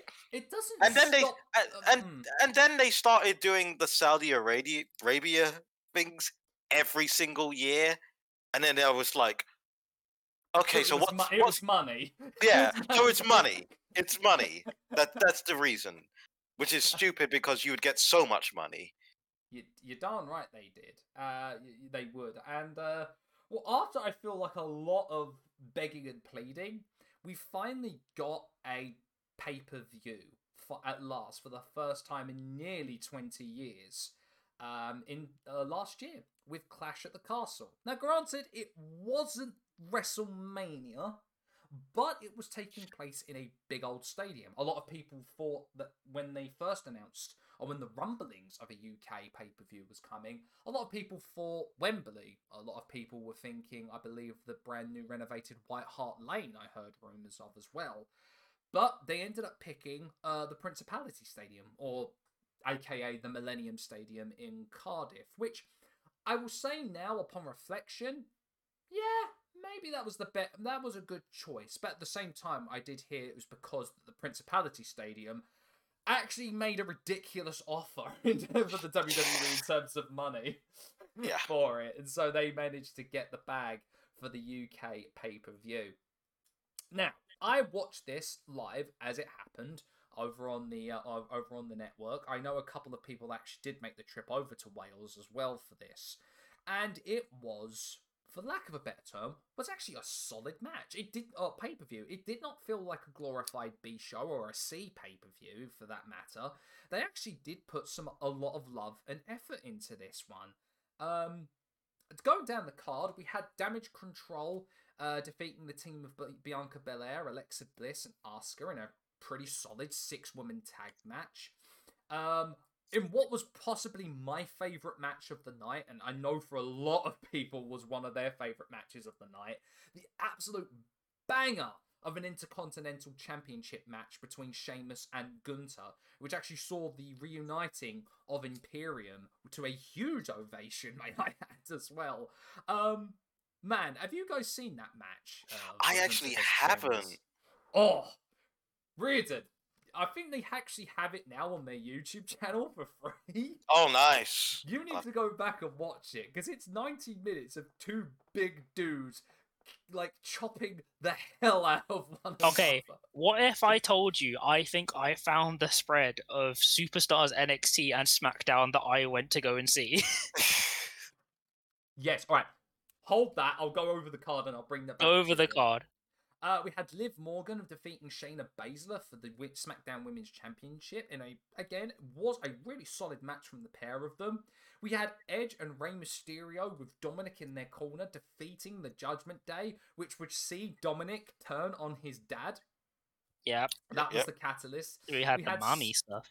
We had uh, Seth Rollins defeating Matt Riddle in a sing in a in a solid singles match, which would see Seth Rollins coming out in an, El- in, in an Elton John inspired gear, which a lot of Based. people mistook for Curry Man, and Matt Riddle wearing Such is the uh, nature of wrestling fans. And Matt Riddle wearing a Patrick Star inspired gear. I I Uh, you know, yeah, You can't win them all. and in what was one of the, you know really good main event, Drew McIntyre facing Roman Reigns for the Universal Championship. What I will say about this is that they really did a really good job booking the the actual kind of like oh my god is Drew actually gonna do it because they, they they they, I feel for for his run so far as Universal Champion, I feel that the only time they got that feeling of this guy could actually beat someone is this time with Drew McIntyre. Mm. Um, Like, if you're gonna do it, do it in the UK. Exactly, exactly. Uh, but Austin Theory tried to cash in his uh, Money in the Bank case, but was knocked out by Tyson Fury. because, as you do. Um, but Solo Sikoa made his main roster debut on this one, interfering in the match, which saw Roman retain the championship because, of course, you know, you got to get to WrestleMania and, you know, maybe Cody will finish the story. Which then saw in a weird thing where they didn't actually cut off the live feed, have Tyson Fury enter the ring to sing Sweet Caroline to the entire fucking audience. Ah, it's it, it, that was a weird way to end it, but hey ho, it was a solid it was a solid uh, pay per view, and I think it was the thing that convinced them to actually have Money in the Bank take place in 2023. But before we get to that, Dan, did you, you manage, said you managed to find the card? I found, I believe I have found the free show spread that I saw. It was t- uh, 2010. Oh, okay. Let's start off with NXT, which had uh, Christian versus Wade Barrett, All right. Oh, Uh, a- some bad news. a one minute William Regal versus Daniel Bryan match, Oh god damn it! and uh, Darren Young versus Luke Gallows. Oh god damn it!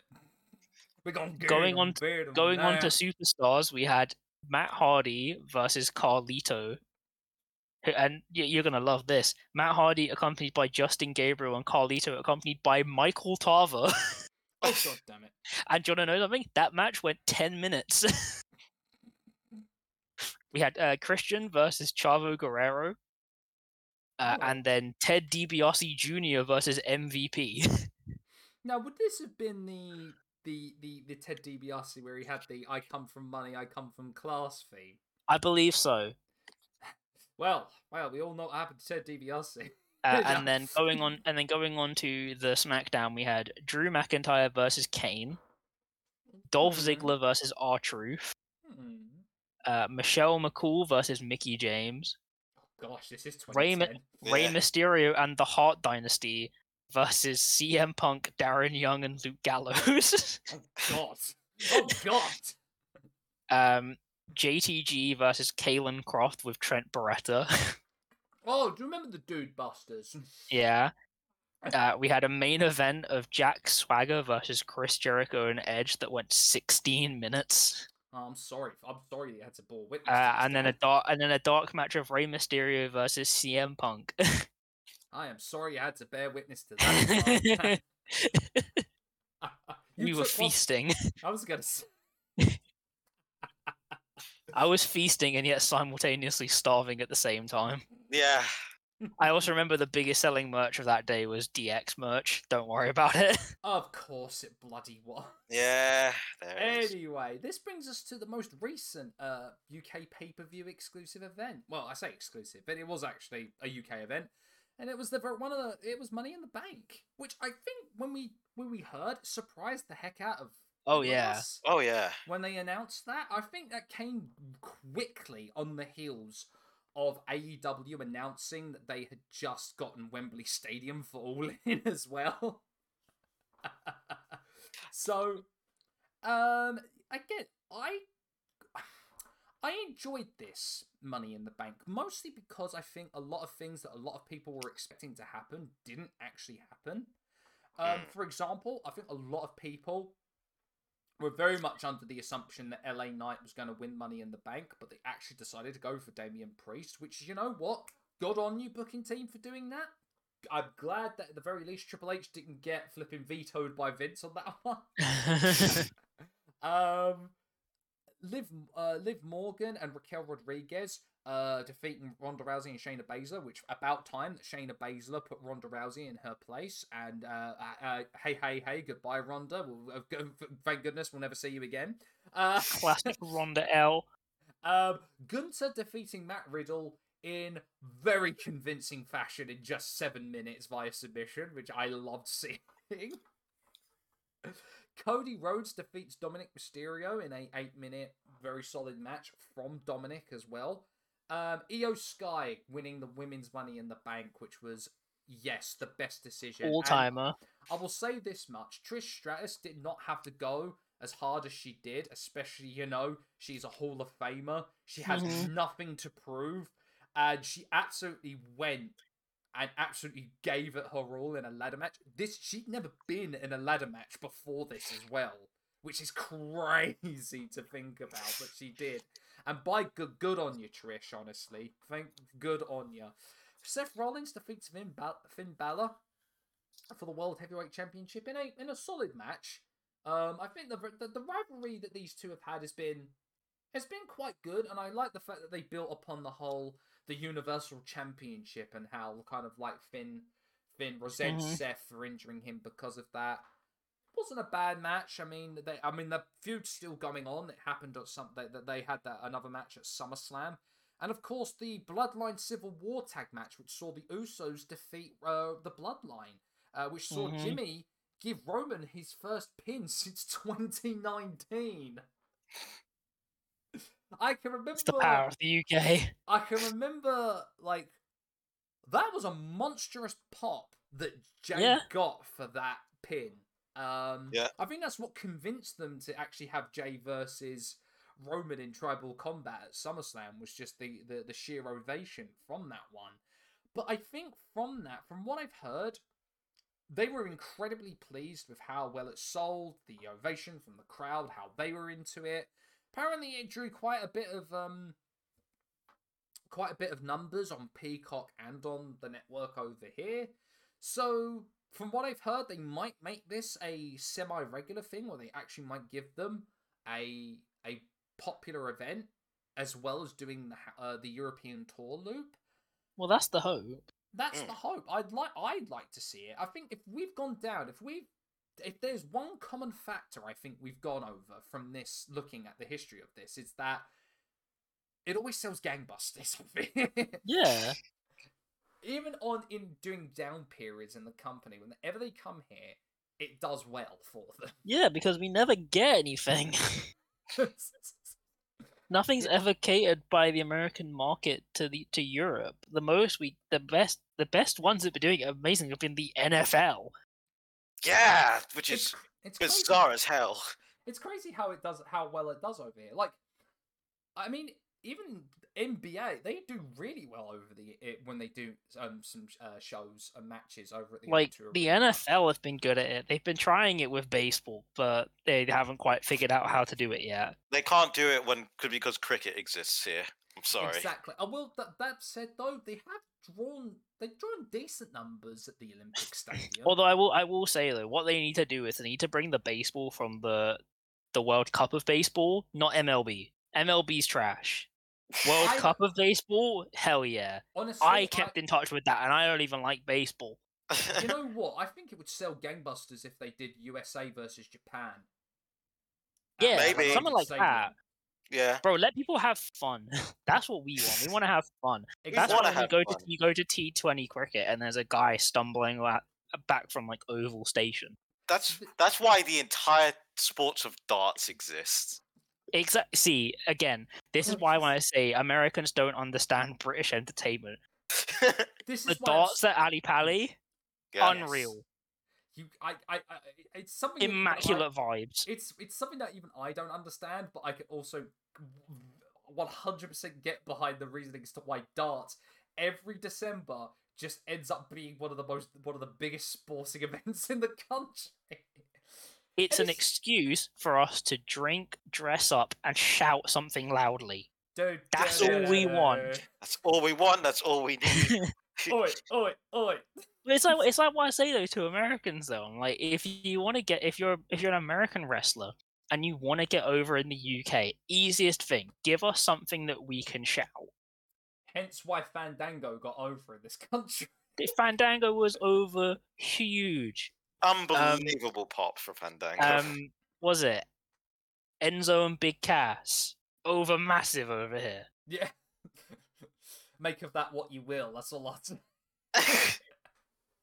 right? Like, like, like all, all of it is just give us something we can shout loudly at the top of our lungs when we're absolutely off our heads, and we are, and we are awesome. If you want to look at the independent, look at man like Darius on on on the UK Independence. yeah. It's the exact same basis. Just give us something to shout, and we're like, we love you. exactly. Never leave us. well, I don't know. Is, is that pretty much? Would you? I think that's pretty much all I can really say about. You. I think that's it. Yeah, that's pay-per-views. it, I think really. we've The gone mo- on a- I mean, it's been a long old while, but I think that's pretty much everything about them. Really, kind We're of. almost on our we're we're almost on our way back, but uh, arguably still criminally underserved. Again, the rest of Europe is criminally underserved. yeah, yeah, yeah. Let's let's make that point. It's criminally understood. Like it's bad here. It's worse everywhere else. I've Let's- always, I mean, we've said it like off recording as well. It's like I would, I would clamor honestly to see a pay per view take place in a big arena or stadium in somewhere like France or Germany. I think Yeah. I don't Yeah. think they realise that that is an untapped market that would absolutely go crazy. I would say if you take place in a big arena in France or, or Germany or Spain, man, you would have the Puerto Rico like ovation. I- But that's- I- I- thing, I though. think- But I places- think- places yeah. like Puerto Rico, like like um Germany, like, even do you- Australia, even Australia. Do you Yeah. remember when they had that 2005 Raw take place in Italy? The Yeah. reception they had in that stadium in Milan. Why not give them a, a pay per view in Italy? And I guarantee you, you think we're you think we're allowed? You have not No. Bro, Italian you are crowd. Oh you are you are the you are the World Wrestling Federation. Please live up to that name.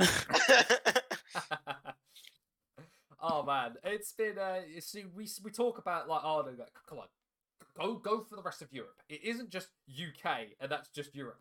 Go go explore the entirety of Europe. I guarantee you will not be disappointed. There's a market. Absolutely, there is. Ah, well, fellas, it has been a lot of fun doing this one. I will say, though, to everybody who was listening, we will not be recording an episode next week because we are all going to be at all in London, which I think is a perfect segue for this episode to go into. The... Absolutely. Yes. We are. I'm. I can't say I speak for you two, but I am genuinely excited for this. It's one of the very first wrestling shows to take place in a stadium in this country for I think nearly like over thirty years. Yeah. Biggest biggest wrestling event I'm I will ever go to. I So- say I say that I know Principality, but that's Wales. This is England. We had like Yes, Wembley. there is Wembley was distinction there. 30, 30 years ago. Um, I'm really excited. And Maybe, of course, you know the car. That it's been weird how it's been booked, but it's wrestling. We managed to somehow get ground level tickets. We are going to be excited as heck. Um, to anyone who's listening, anyone who's a fan, hey, if you recognize us or see us in the sh- on the street or recognize any of our voices, please do Yep. not be afraid to come over and say hello. We are. We'll be putting stuff up on the I'm inc- socials and everything. I'm incredibly introverted, but I will try and have the bravery to say hello to people. I'm introverted, but we're there for wrestling, so I'm all good. I'm not. I will be insane. But we are. I, I know for a fact that we are going to be hooking up with the British contingent or British and Irish contingent of the Base World Yep. podcast as well. Yep. So I'm excited to see peeps. I'm excited to watch wrestling at Wembley Stadium. It's been so damn long. I really hope that it is actually going to be a kick-ass event, and uh, I'm going to be experiencing it with you two chaps. Which last time we went to a wrestling event was in Crystal Palace for New Japan, and it was a Mhm. lot of fun. I cannot imagine what it's going to be like at Wembley Stadium. It's gonna be wild. Oh man, I cannot wait for it. So yeah, we're not going to be here next week, but as it is, we're going to be back in September. Of course, we are we are going to be coming back against with our celebration of all things lucha, the Hispanic Heritage Month, and we're going to be kicking off that with our retrospective on Psicosis. Hell yeah. Here we Looking go. forward to that. So, everybody who is attending, who's going to be watching, enjoy the hell out of All in London. We are going to be back in a couple of weeks' time, but until then, I have been Sam, this has been Dan and Reardon, and you've been listening to the Sweet Chinwag podcast. We will see you, as always, on the next one. See you later, brubs. Later. Yo. Chris Tarrant was over as fuck.